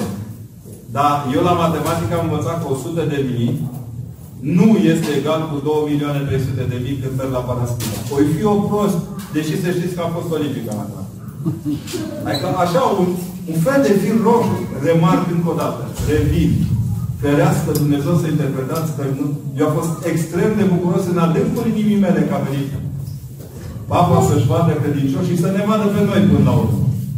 Omul a făcut gesturi de noblețe, de prietenie. S-a văzut că era pornit pe drag și pe bucurie. Ar fi o prostie să ne apucăm să comentăm acum. E dreptul lui să-și vadă copiii, revin. Dar asta dovedește odată plus calitatea Bisericii Ortodoxe Române. De a respecta alternitatea celorlalte biserici. Ce nu pricepe asta înseamnă că n-a priceput nimic din spiritul irenic al ultimilor 30 de ani din biserică. Pe la începutul eram un pic mai porniți și unii și alții. În timp, în timp ne-am liniștit. Eu m-am bucurat că în urmă cu câțiva ani un prieten de-al meu care a fost coleg cu mine o perioadă și apoi a trecut, s-a făcut preot la greco-catolici, a venit și a zis, bă, mi-au promis cineva banii de fundație la biserică și nu mai dă bani. Bă, că mă duc eu și cer în Dacă vine eu cu tine. M-am de-am dus astăzi, bă, du-te mă, faci biserică. Dar e loc de tot. România asta ne încată să rămâdea la calama și de străină. Și asta mă cu minte, mă, frate. Ce bași cu dragoste, rămâne cu dragoste. Ce pui cură, nu se zidește istoria. Ce ce, ce pui cu orgoliu să dovedești cine ești, ce pui. Nu stă în picioare. Chiar dacă este în picioare, nu este în picioare. De ce mor bebeluși la câteva zile după ce se născuți? Din negrija noastră, în general. Copiii au afecțiuni grave datorită societății în care trăim. Stați liniștiți. Nu Dumnezeu este bine. Dumnezeu e evanghelist, drum spre. Cum putem depăși momentele grele din viața noastră, o boală cronică? Să știți că eu nu cred că putem depăși asta. E foarte greu. Nu putem depăși singuri asta. Din punctul meu de vedere, cred că trebuie să ne învățăm să ne ajutăm unii pe alții. Vă dau un exemplu. Locuiți la bloc o parte, la casă o parte. Oricum locuim toți pe undeva. Slavă Domnului. N-ai cum să nu vezi că vecinul de lângă tine nu are ce mânca. Sau să nu vezi că dintr-o dată omul care a fost căsătorit și a fost 80 de ani, era ca un stâlp, la moartea soției s-a dezechilibrat. Fă-te ceva pentru el. Cheamă-l, ajută-l, sprijină-l. Nu mai stați spate în spate. Hristos nu ne spune că a venit să ne mântuie spatele, ci fața. Nu-i schimbarea la față, nu-i schimbarea la spate a Mântuitorului. La față. Vrei să ne ajutăm unii pe alții. Ori asta nu se poate întâmpla. De exemplu, în spitale, eu nu știu dacă sunt de judecat medicii sau asistentele că iau bani. Sunt, sunt de judecat că nu sunt atenți la bolnav. Asta da. Dar ales nu m-aș băga pe... Care e treaba managerului de spital, poliției, de neauri, dar eu ca popă trebuie să vă spun. Eu sunt supărat când îi las acolo rahat, cu pungile neschimbate, cu, știu eu, le rup venele când încearcă să le că avem alți specialiști în ultima vreme de neau. Atâtea școli avem de medicină asistente, medicină asistente, încât nu mai nimeresc vena decât una din 18. Nu ziceți că nu știți. Și am, am dezvoltat în fiecare oraș o rețea de farmacii mai mare decât aia de librării, baruri și biserici la oaltă. Semn că suntem, avem nevoie de sprijin. Asta e ideea. Cred în profesionalismul oamenilor din medicină mult mai mult decât din alte domenii. Dar cred că profesionalism înseamnă și o leacă de obreață, de față. Ori asta se aplică în toate cele. Un șofer de autobuz care pleacă din stație după ce a mărit o ajuns în stație și o face masă loftice,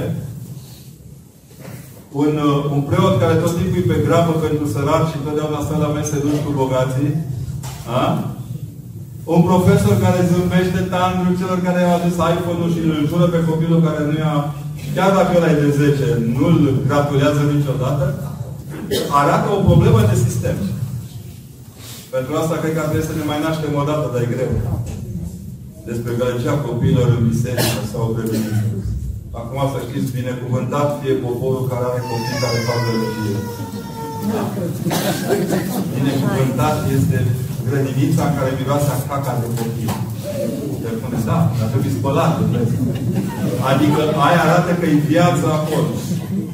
Arată că e viața. Binecuvântată fie clasa în care copiii povestesc cu învățătoarea. Nu poți să duci copilul ca o mumie la școală să-l iei ca o mumie. Da, nu mișca, stai pe loc, nu vorbi, de ce vorbi? Băi, a venit la școală să vorbească, că e o funcție fiziologică a unui, sau ce, să articuleze niște cuvinte. Ați auzit-o? Bravo, ai avut o reacție corectă. Cuvântul grădiniță nu trebuia să pun. Ați înțeles ce vreau să vă zic? O noi tendința noastră de a premia. Dacă face șușu premiem, nu face șușu premiem. Scrie premiem, nu scrie premiem, ca să nu facem diferențe. Cum să nu faci diferențe? Mi-am auzit cea mai mare golgoriță din ultimii ani e că legea ne face egal. Băi, legea ne face egal în fața legii, dar nu în fața inteligenței. Nu este decret prezidențial de deșteptare a românilor. Mi-ar place, dar n-avem. Doamna Merkel, când i-a rugat pe ea să primească imigrația, a început cu, cu, cu articolul 2 din Constituția Germană. A venit cu Constituția Europeană. A dat până la urmă fată de popă să o prins. Bă, oameni buni, Hristos zice să-i primim. Gata, i primit. Arată că ceva e dincolo de legea asta cu care suntem încuiați în capul zi. Asta care am pachetat în hârtie igienică, manualul de anatomie și ne apurește că conform legii ce scrie în anatomie nu e corect. Nu? Bărbat, femeie. Nu e corect.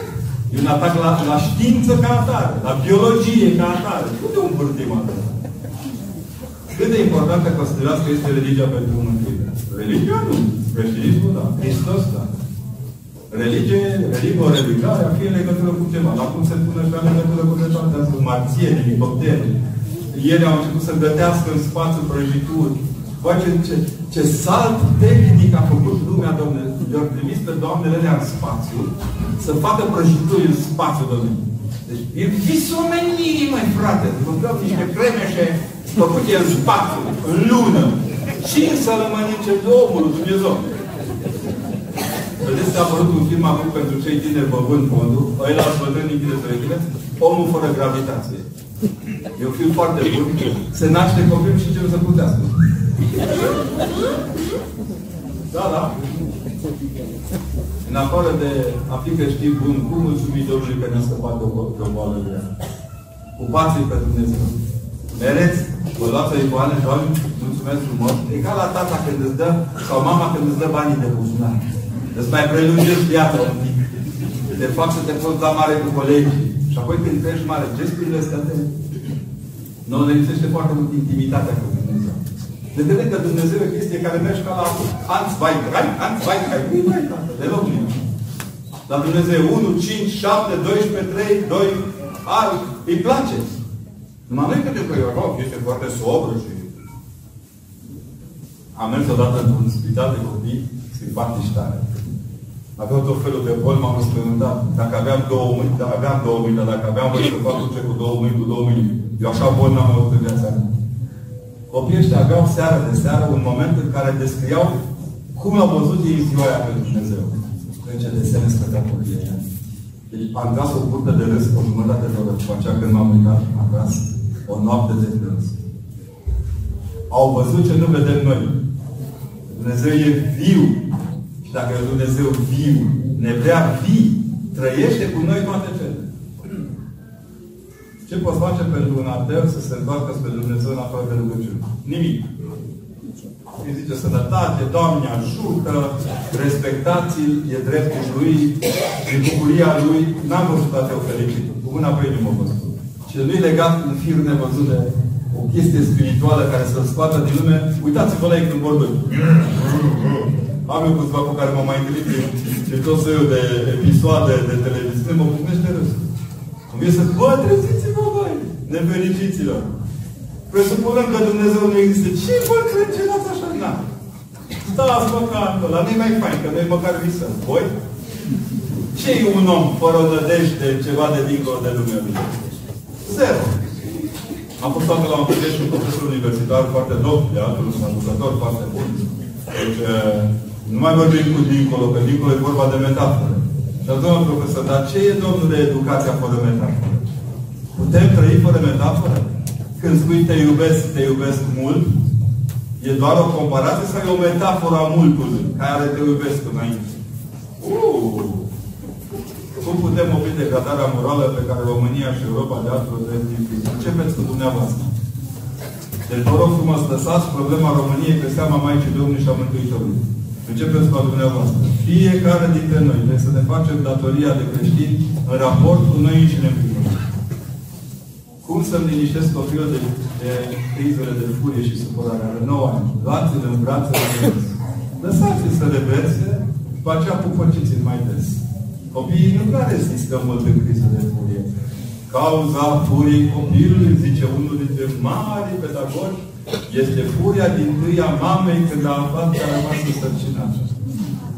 Deschide urechea bine, să vedem ghicești sau va, cine te-a strigat pe nume, hai ghicește, nu mai sta. Mama! Atenție! Asta nu înseamnă că numai mamele să devină ferească de Dumnezeu. Noi ne naștem toți cu un fond genetic. Uneori bun, alteori mai puțin bun. Dar să nu uitați nicio clipă. Fondul genetic trece prin cristeliță spre înviere. Suntem fructul educației, nu doar a genetic. De ce atunci când comiți o greșeală, păcat, ai credința sau se spune că să te bată Dumnezeu?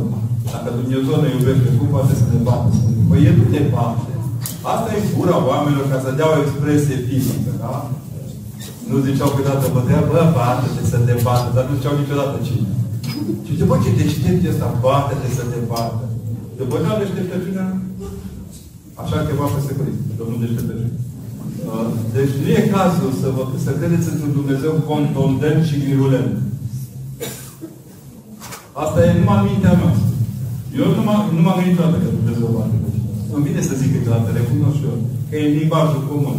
Dar pe aia am mulți pumni, dar e ca și cum l-ați jignit pe Dumnezeu, dar Dumnezeu boftelul nostru de noapte se căpiți. Cum să înțelegem acțiunile progresiștilor și exponenților legii LGBTQ+, ce zice biserica? Nu. No. Păi nu vă zic biserica și n-ați crezut-o? Acum răbdați. Ascultați în continuare plinul desăvârșit al, al aburelilor medie. Vă doresc succes. Pare rău, biserica atunci când a fost democrație, puțin e drept oricum față de cât trebuia să facă, a făcut. Ce ne puteți spune despre rugăciune și post? Dumnezeu mare! Până mâine, la cât la 12. Vreau să vă zic un singur lucru și o să vă citesc că de am venit cu o carte frumoasă la care am avut și eu acces zile acestea, am, am uitat-o, de fapt. O știam, dar am uitat. Părintele Zaharia Zaharu, care este ucenicul Părintele Sofronie de la Essex, spune așa. Tipul de viețuire pe care Părintele Sofronie l-a rânduit în mănăstirea noastră, Sfântul Ioan Botezătorul Dumnezeu, se întemeiază pe trei lucrări duhovnicești deosebit de însemnate. Chemarea neîncetată a numelui Domnului, sălășuirea Cuvântului Lui Dumnezeu cu bogăție în inima noastră și participarea la Sfânta Liturghie în chip bine făcut Lui Dumnezeu, astfel încât să trăim și noi acel schimb binecuvântat dintre viața noastră mărginită și cea fără de sfârșit a Lui Dumnezeu. Nu. Asta e rugăciunea și postul. Un schimb, eu postez. Ca Dumnezeu să aibă pentru săraci. Eu mă rog ca Dumnezeu să aibă cuvinte să dea celor care nu se rog. Eu schimb. Este un, o transfuzie efectivă. Ales? Să nu postiți doar ca să postiți, să postiți ca să vă împărtășiți. Sensul postirii este împărtășirea. Și că până la urmă e voie să ne împărtășim fără să ne spovedim. Uh, depinde de vârstă. Inclusiv vârsta spirituală. Dar în principiu, când mergeți în concediu, evitați. Dar cred că e una dintre metodele bune, mai ales cu copiii până la șapte ani, uneori chiar mai mult dacă încerci să cunoști copilul și să întregi că știți că viața duhovnicească a unui copil nu înseamnă doar când se pleacă sub epitrakilul preotului sau că preotul spovedește un grup mare când se te vede. Bă, copia, să cu bă, vreun păcat. Nu, mai, nu! Asta e zero. Viața înseamnă când se întâlnește cu părintele pe stradă să știe să strângă mâna, să mănânce gogoși împreună cu colegul, să știe să rupă sandwich-ul pentru colegul care nu are ce mânca. Corect? Nu? Sau să dea ciocolată și lucrațul, nu numai am să mănânce. Da? Ați înțeles ideea? Adică transferul ăsta de, de bucurie e modul în care Dumnezeu primește lucrurile. Până unde poate ajunge frica femeii față de bărbat? Până la DNA. Dar frica bărbatului față de femeie. E, cum să fie bărbatul frica de femeie? Noi nu avem exemple decât de femei care sunt bătute de bărbați. Nu avem exemple. Ați remarcat, nu? Insistența e pe violentarea femeii. Un, uh, un mare apologist al spatele orei de religie a spus că Necura e un nenorocit, că n-a vrut să se să, s-a ridicat împotriva documentului de la Istanbul, nici nu știți care e ăla. O bune, poate specialiștii, dar aveți pauză. Împotriva violentării femeilor. E greșit. Eu n-am spus niciodată că sunt adeptul violentării femeii sau sunt pro-violența femeii. Am spus să nu mai strecoare drepturi inventate pe același document ca atunci când se semnează un document să plătim pentru amândouă. Când vorbești despre dreptul femeii violentate, vorbești despre dreptul femeii violentate. Nu și despre toate minoranțele sexuale, care nu fac nimic, de fapt, pentru ca femeile să nu fie violentate. Bun. Asta am spus. A ieșit ce au vrut ei, că aici e ca la la telefonul fără fir. Ăștia telefonul cu Wi-Fi. Mesajul primar vine de la altă ureche și altă... Dar mi-a fi public. Misiunea pe care o am în mijlocul femeilor violentate, ajutându-le, sprijinindu-le, făcând galerie, spovedindu-le, purtându-le copiii, dându-le fonduri ca să supraviețuiască. Vă rog frumos, doamnelor, la prima ridicare de mâna bărbatului, iertați, dar nu uitați. La a doua, nu aveți drept de iertare nici măcar în numele copiilor. La fel și la bărbați.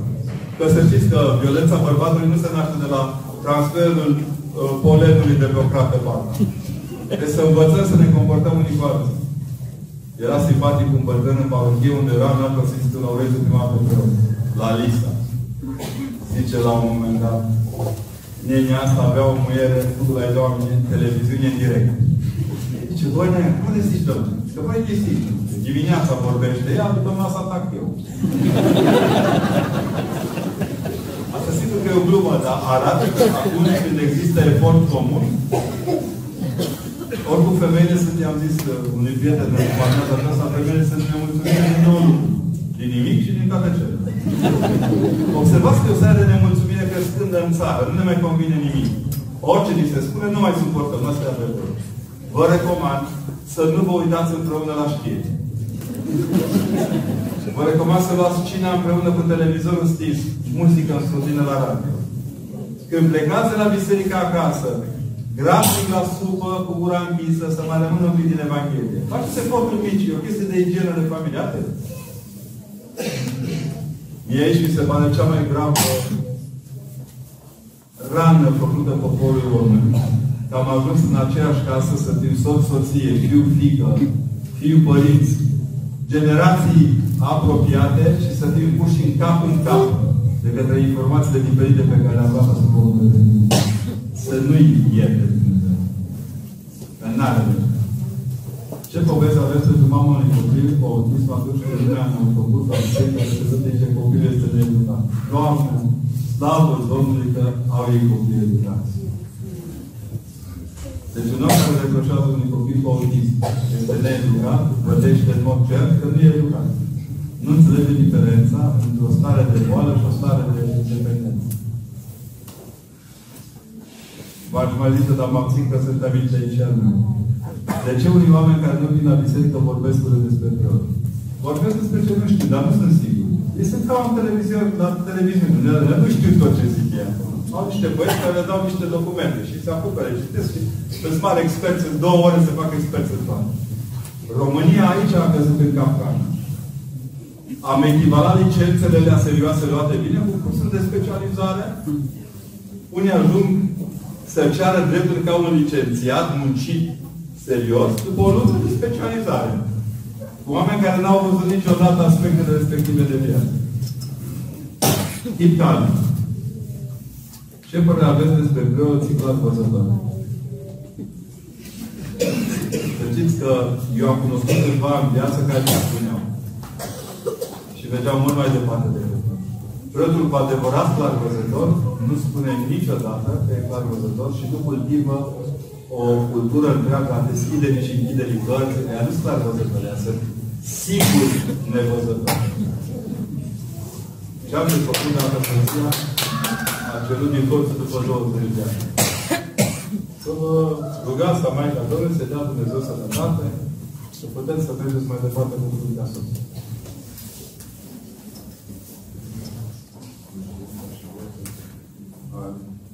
Vă referiți, vă puteți reface înapoi familia, nu dacă vă supără conștiința, ci dacă nu vă mai sufocați familia. Bine? În general, divorțul apar când unul sau altul l-a sufocat pe celălalt. Bine, luați greutatea de pe ceilalți și Dumnezeu vă va Care este explicația Mânției Neamului Românesc dacă Adam și Eva au avut doi băieți? Uite, asta e o întrebare grea. Doar că răspunsul e tot acolo de vorba de băieți. Erau și fiicele uriașilor pe zona, da? Mai citiți acolo, chiar la capitolul mai sunt și elemente feminine. Bine, asta e interesant, că uite, Până la urmă asta ne dovedește că ăștia care ne, care ne spun că e ok dacă doi băieți uh, E o întrebare corectă. Doar că în contextul Scripturii aproape se vorbește, au avut trei copii, în faptul nu mare ucit de celor. În contextul Scripturii se spune și cu cine au făcut copii. Nu i-au făcut între ei niciun caz. Cum să te apropii de Dumnezeu? Păi bun. Eu îmi identific pe Hristos pe aici câteodată când se plimbă și se distrează la liturghie cum stăm de cuvinte.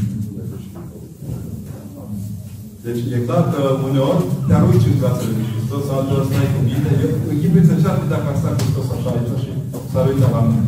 Uitați-vă la el, cum se la mine. Apropo de Maica Domnului, știți că în perioada cu referendum era o doamnă care tot spunea că biserica îi învață pe copii că îi aduc berzele. Dar la ce noi biserica are căsătorie de berze? Nu te uita pe iconostas, că pe iconostas e o mamă cu un copil. Suntem singura instituție care avem ca siglă o mamă cu un copil. E clar de unde vin copii. Dintr-o mamă, nu? Se uita aia la mine sărac, am să spun, eu, la o olimpiadă este Ce merită un om care ocupă funcția de președinte de țară și urăște o bună parte din populația acestei țări? În cazul nostru de psd Domne, toți care urăsc pe toți, sunt urâți de cel care, îi cultivat de cel care îi urăște pe toți. N-ai ce pedeapsă să le dai. Ura e singura pedeapsă. Ce părere aveți despre părinții care își duc copiii la licee teologice de că aceștia vor deveni mai cuminți? Da, da. Când nu au nicio treabă cu teologia, nici părinții, nici copii. Dar sigur, deci teologia e un fel de arest preventiv, așa Asta de corecție. Voi oameni cele teologice de sfârșit licee, că printre materiile făcute acolo, unele sunt mai, unele mai importante, sunt legate de, de cunoașterea teologică a lumii. Unor este. Unor chiar este. Eu am văzut cazuri în care golănași de ăștia de cartel cu info se doamne, au ajuns la conștient dacă e ceva deasupra lor, n-au mai făcut facultatea de teologie sau pe Domnului, dar să știți că în meseriile pe care le-au abordat în viața lor interioară, temeiul ăsta teologic a fost bine. Eu, de exemplu, nu sunt deranjat când mi se spune că avem elevi de teologie care zic și bancuri cu preoții. E firesc. Din contra, și îndrăznit să spun, asta e baza. Să aibă capacitatea de a critica sistemul din care fac parte.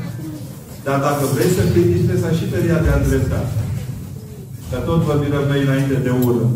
Îmi ziceți mie de unul care urăște mulți, dar mulți care urăsc unul nu sunt sub aceeași pedeapsă.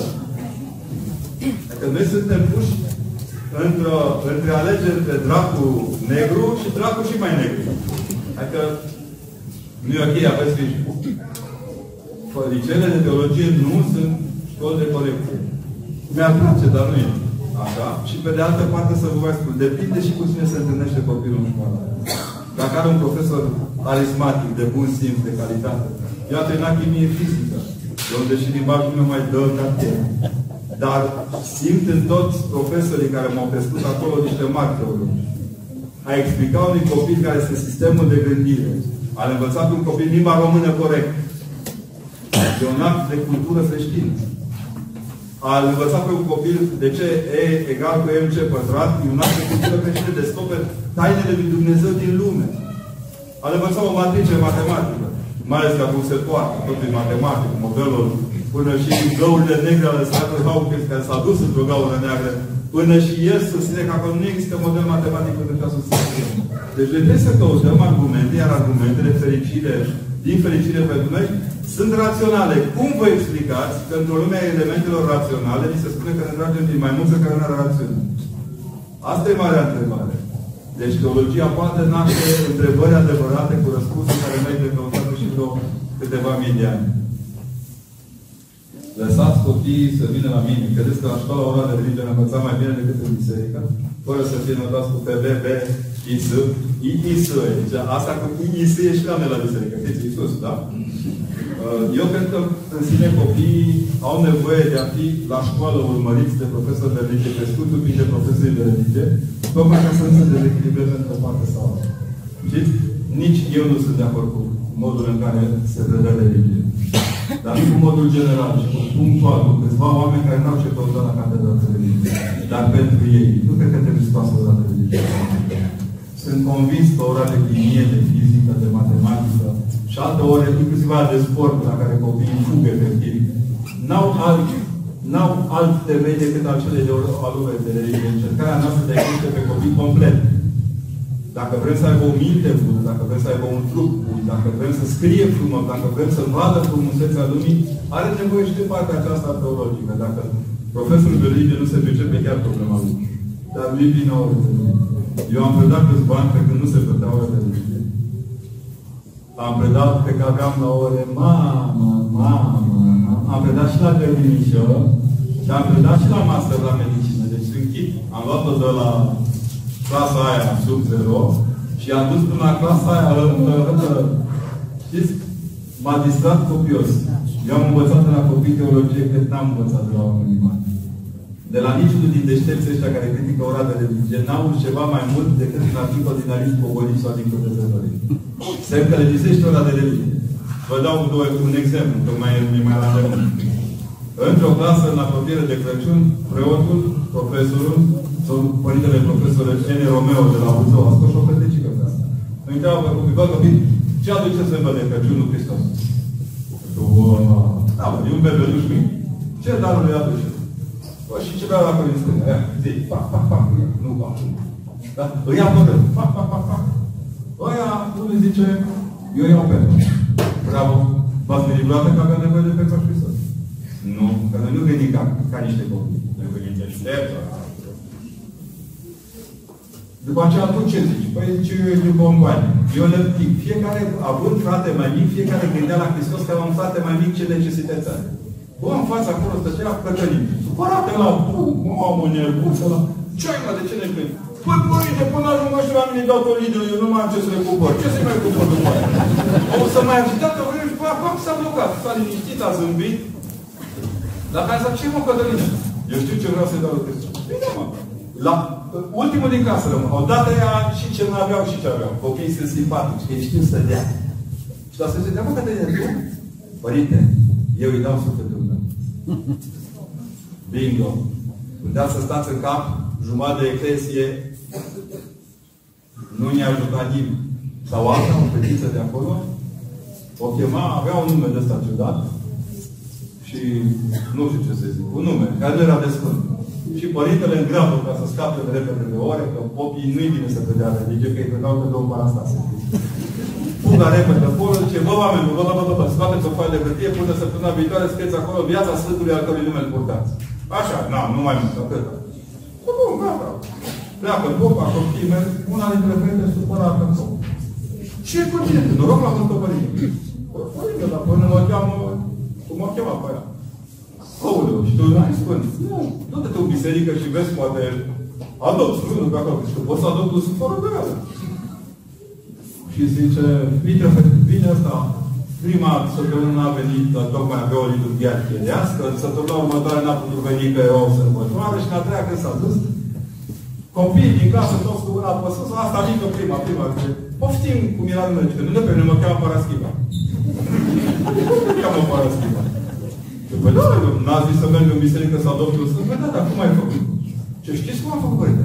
M-am stat acolo în spatele bisericii, am intrat în biserică și m-am uitat pe pereți. M-am uitat așa, am bătut Sfântul Cutare, Sfântul Cutare, Sfântul Cutare. Bine, și? Și m-am mai uitat la deci pe partea asta, m-am așa, Sfântul Cutare, Sfântul Cutare, Sfântul Bine, și? M-am mai dus o dată pe biserică. Și? Și ce Sfânta Paraschiva mi-a zâmbit. Și am adoptat. Să-ți zâmbească Sfânta Paraschiva și tu să o iei acasă. V-ați gândit la asta vreodată? Iema, nu ne duce capul. Suntem deștepți, dar nu ne duce capul. Pe când la copil, soluția e mult mai simplă. Asta mi-a arată odată plus că merită să facă o revedere.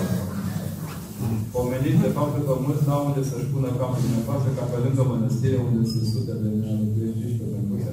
Să întâlnesc și nevoia bolnavă. Să vă spun că anul interzice ca lângă mănăstiri să se construiască așezăminte pentru săraci. Să nu se confunde lucrurile. Deci, Țineți, când eram mic, tata care era frizer îmi spunea amestecul de servicii, niciun serviciu. Nu-i treaba mănăstirilor să aibă grijă de nevoiași. Continuu. Da? Construim așezăminte pentru săraci, care din când în când muncesc și mai bine. De ce ar avea mai și obligația să spele cei pe care primăria, după ce le-au luat taxele, nu-i cresc? Asta e o întrebare așa, nu pentru mine, pentru un prieten. Adică nu-i treaba lor asta. Treaba noastră în comunităția asta. De exemplu, e indecent să construiești la nesfârșit biserici fără cantine, cantine sociale lângă ele. Oamenii ăia trebuie să mănânce undeva. Trebuie faci o semișerie, faci o cafetărie. Cea mai tare fază asta a fost. M-am dus într-o într parte din Sibiu, de părintele de acolo, mai știu cu băți ca mine, S-a apucat să facă el, dă el serviciu, dar cel mai mișto e că două cafea și bun, chiar bună cafea. Domne, coadă la cafea. N-are treabă nimeni cu serviciu. Și văd și pe credincioși din biserică. Bă, părinte, de unde vine cuvântarea să luăm și noi măcar o cafea, că ne rupe nasul în timpul liturgiei, că e fiert cafea în, în în catedrale. Și bă, da, să vorbim cu părintele, zic, negociem, negociem. Și atunci am inventat celebra prendi, uh, cum e, Paga due, prendi una. Să plătești două cafele și să iei una. Îi dai și la din spatele două Dar știți cum își dau ei lor, că de fapt e, poate fi soția lui în spate. Ia, ia cafeaua, ia plătește doi, dă în spate. Ultimul rămâne popa, râs de el de mor. Îi rugui să mai plătesc. Vezi că dacă se apucă sfinții de băut cafea eliminat, Adică există întotdeauna în spatele nostru cineva care are nevoie de ajutorul nostru. Dar adevărata comuniune se face împreună muncind toți pentru toți. Bă, trebuie să vă zic că pe mine mă, mă, mă, mă, mă, mă, am fost în vară la lucruri. Dincolo de un cămin de copii și handicap în care am intrat de mă n-am fost bun trei zile de nimic. Preotul de acolo construiește, o, a construit o biserică la o sumă modică, face activități cu copii, dar vara îi ducea pe copii în vacanță și rămânea cu datorii un an de zile. Și a zis la oameni la conferință, voi oameni buni, nu dă nimeni mai mult de un leu, nimeni sub 5 lei. Să nu prin hârtie mai mare de 5 lei, că zic, alerg și vor Dar dați fiecare câte un leu dintre cei participanți la conferință ca să părinte să nu mai rămână dator. Nu doar că n-a mai rămas dator. Are deja banii pentru tabăra următoare. Biserica nu stă în sponsor, decât când înalță pereți. Vă rog eu, veniți-vă în fire. Fiecare dintre voi puteți ajuta un leu dat la momentul potrivit pentru un lucru. Mi-aduce aminte de spune acum spus Acorin Carului. Mult pot, puținii buni, împreună. Așa îi aruncăm pe preoți în brațele politică. Arestându-i la locul de muncă. Că trebuie să aibă de undeva să termine lucrurile pe care le întâmplă. De ce unii oameni fac pe alții să se simtă inferior? Pentru că sunt frustrați și vor să arată superioritatea lor. E o chestie pe care în viață o descoperim în fiecare zi. Țineți minte că aveam noi pe cerietul Garcea, vacanța mai de seara, da? Gest, gestul lui de de viclenie și ironie arăta odată în plus că inferioritatea înseamnă că superioritatea afișată înseamnă de fapt o inferioritate, o inferioritate în adâncul inimii noastre. Dacă eu vă spun acum următoarea propoziție, vă dau un o întrebare, dar nu pentru mine, pentru un prieten. Nu e așa că cei mai mediocri, dacă ar exista o grea de comparație la mediocri, cei mai mediocri profesori pe care ați avut erau cei mai exigenți la note și le dau notele totdeauna în altă direcție decât vă așteptați? Pentru că țindu-le ierarhia de valori cordială cu valoarea fiecărui elev în parte, ei notau elevul și știința elevului, nu votau, nu notau votul. Nu notau dreptul elevului de a gândi altfel decât el. Un exemplu. Într-un an, când a murit Părintele Profesor Ioan Iulian la de la Sibiu, le-am propus studenților să-mi scrie o predică la mormântarea mea. Le-am zis, care m-a speriat, vă dau afară. Care m-ați speriat, nu m-ați speriat, da? Cei care mă bășcăliți, vă dau afară. Trec doar cei care scriu o predică lucidă la înmormântarea mea. Șapte treceau din șapte, zece dacă aș fi fost ambițios. Dar la sfârșit când i-au cu ce emoții scriau toți, am înțeles. N-am predat de poman. Pentru că predica e emoție, nu sunt cuvinte. Atât. Ce-i ceri unui copil când îl notezi? Emoții. Bucuria de a spune că știe și el ceva. Nu? Nu știe conjugarea între ea imparisilabilă la niciun dar știe ceva. E bucuria lui. Eu datorez asta profesoarele mele de chimie, care totdeauna când mă vedea săraca, eu la chimie m-am uitat exact cum se uită rusul după Moldova fugind, așa, era o țară promisă, nu? Am depășit, aveam trecut nouă, rău, greu de tot. Aveam în clasă colegi de 10 perini, toți sunt medici. Și mă uitam așa la tablă, da. În schimb, doamna a remarcat că eu scriam poezii în ora de chimie. Niciodată mi-a spus de ce scriu poezii. Făcea, lasă, poate tu acolo te descurci. Lucrează acolo, dar să iasă bun. Îi datorez într-un fel limba română și profesorii. Când să învățăm să trecem. Nu putem fi toți genii la matematică. De unde e prostia asta să crede că toți suntem genii la matematică? Spunea că nici genii în matematică nu sunt genii în matematică. Asta nu înseamnă că dăm deoparte matematica. Ferească Dumnezeu. Dar totuși la limita de la care sunt convins că toți mergeți la cumpărături și ziceți, vă rog frumos, uh, un f de x de x uh, la puterea a doua cu uh, Ai ce treabă, nu trebuie să știm foarte clar că 24 cu 24 fac 48. Mă rog, pot face și mai mult la un nivel că e adună 24 cu 24 și totdeauna le dau 300. Dar încercați să înțelegeți, să nu vă chiniți copiii în direcția în care nu le face bucurie să trăiască. Asta e lucrul cel mai simplu. Eu m-am închis să mă iertați. Vă mulțumesc foarte mult. Vă rog să aveți grijă de dumneavoastră. Să nu uitați că biserica nu ce spunem noi despre ea. Îi mulțumesc, domnule Coronel, încă o dată, pentru că am primit și eu ultimul număr din eroii neamului, centenarul Sărmărean, un, un mamă, scălare pe tank. Știți? Vreau să aveți convingerea că nu sunteți un capăt de țară. Și dacă sunteți, sunteți capătul din, de țară prin care ne-a intrat libertatea, nu ne-a ieșit libertatea. Vă rog eu frumos să învățați să prețuiți locul și timpul în care trăiți. Vă îmbrățișez din toată inima și cu popa nu poate ține cu nimic.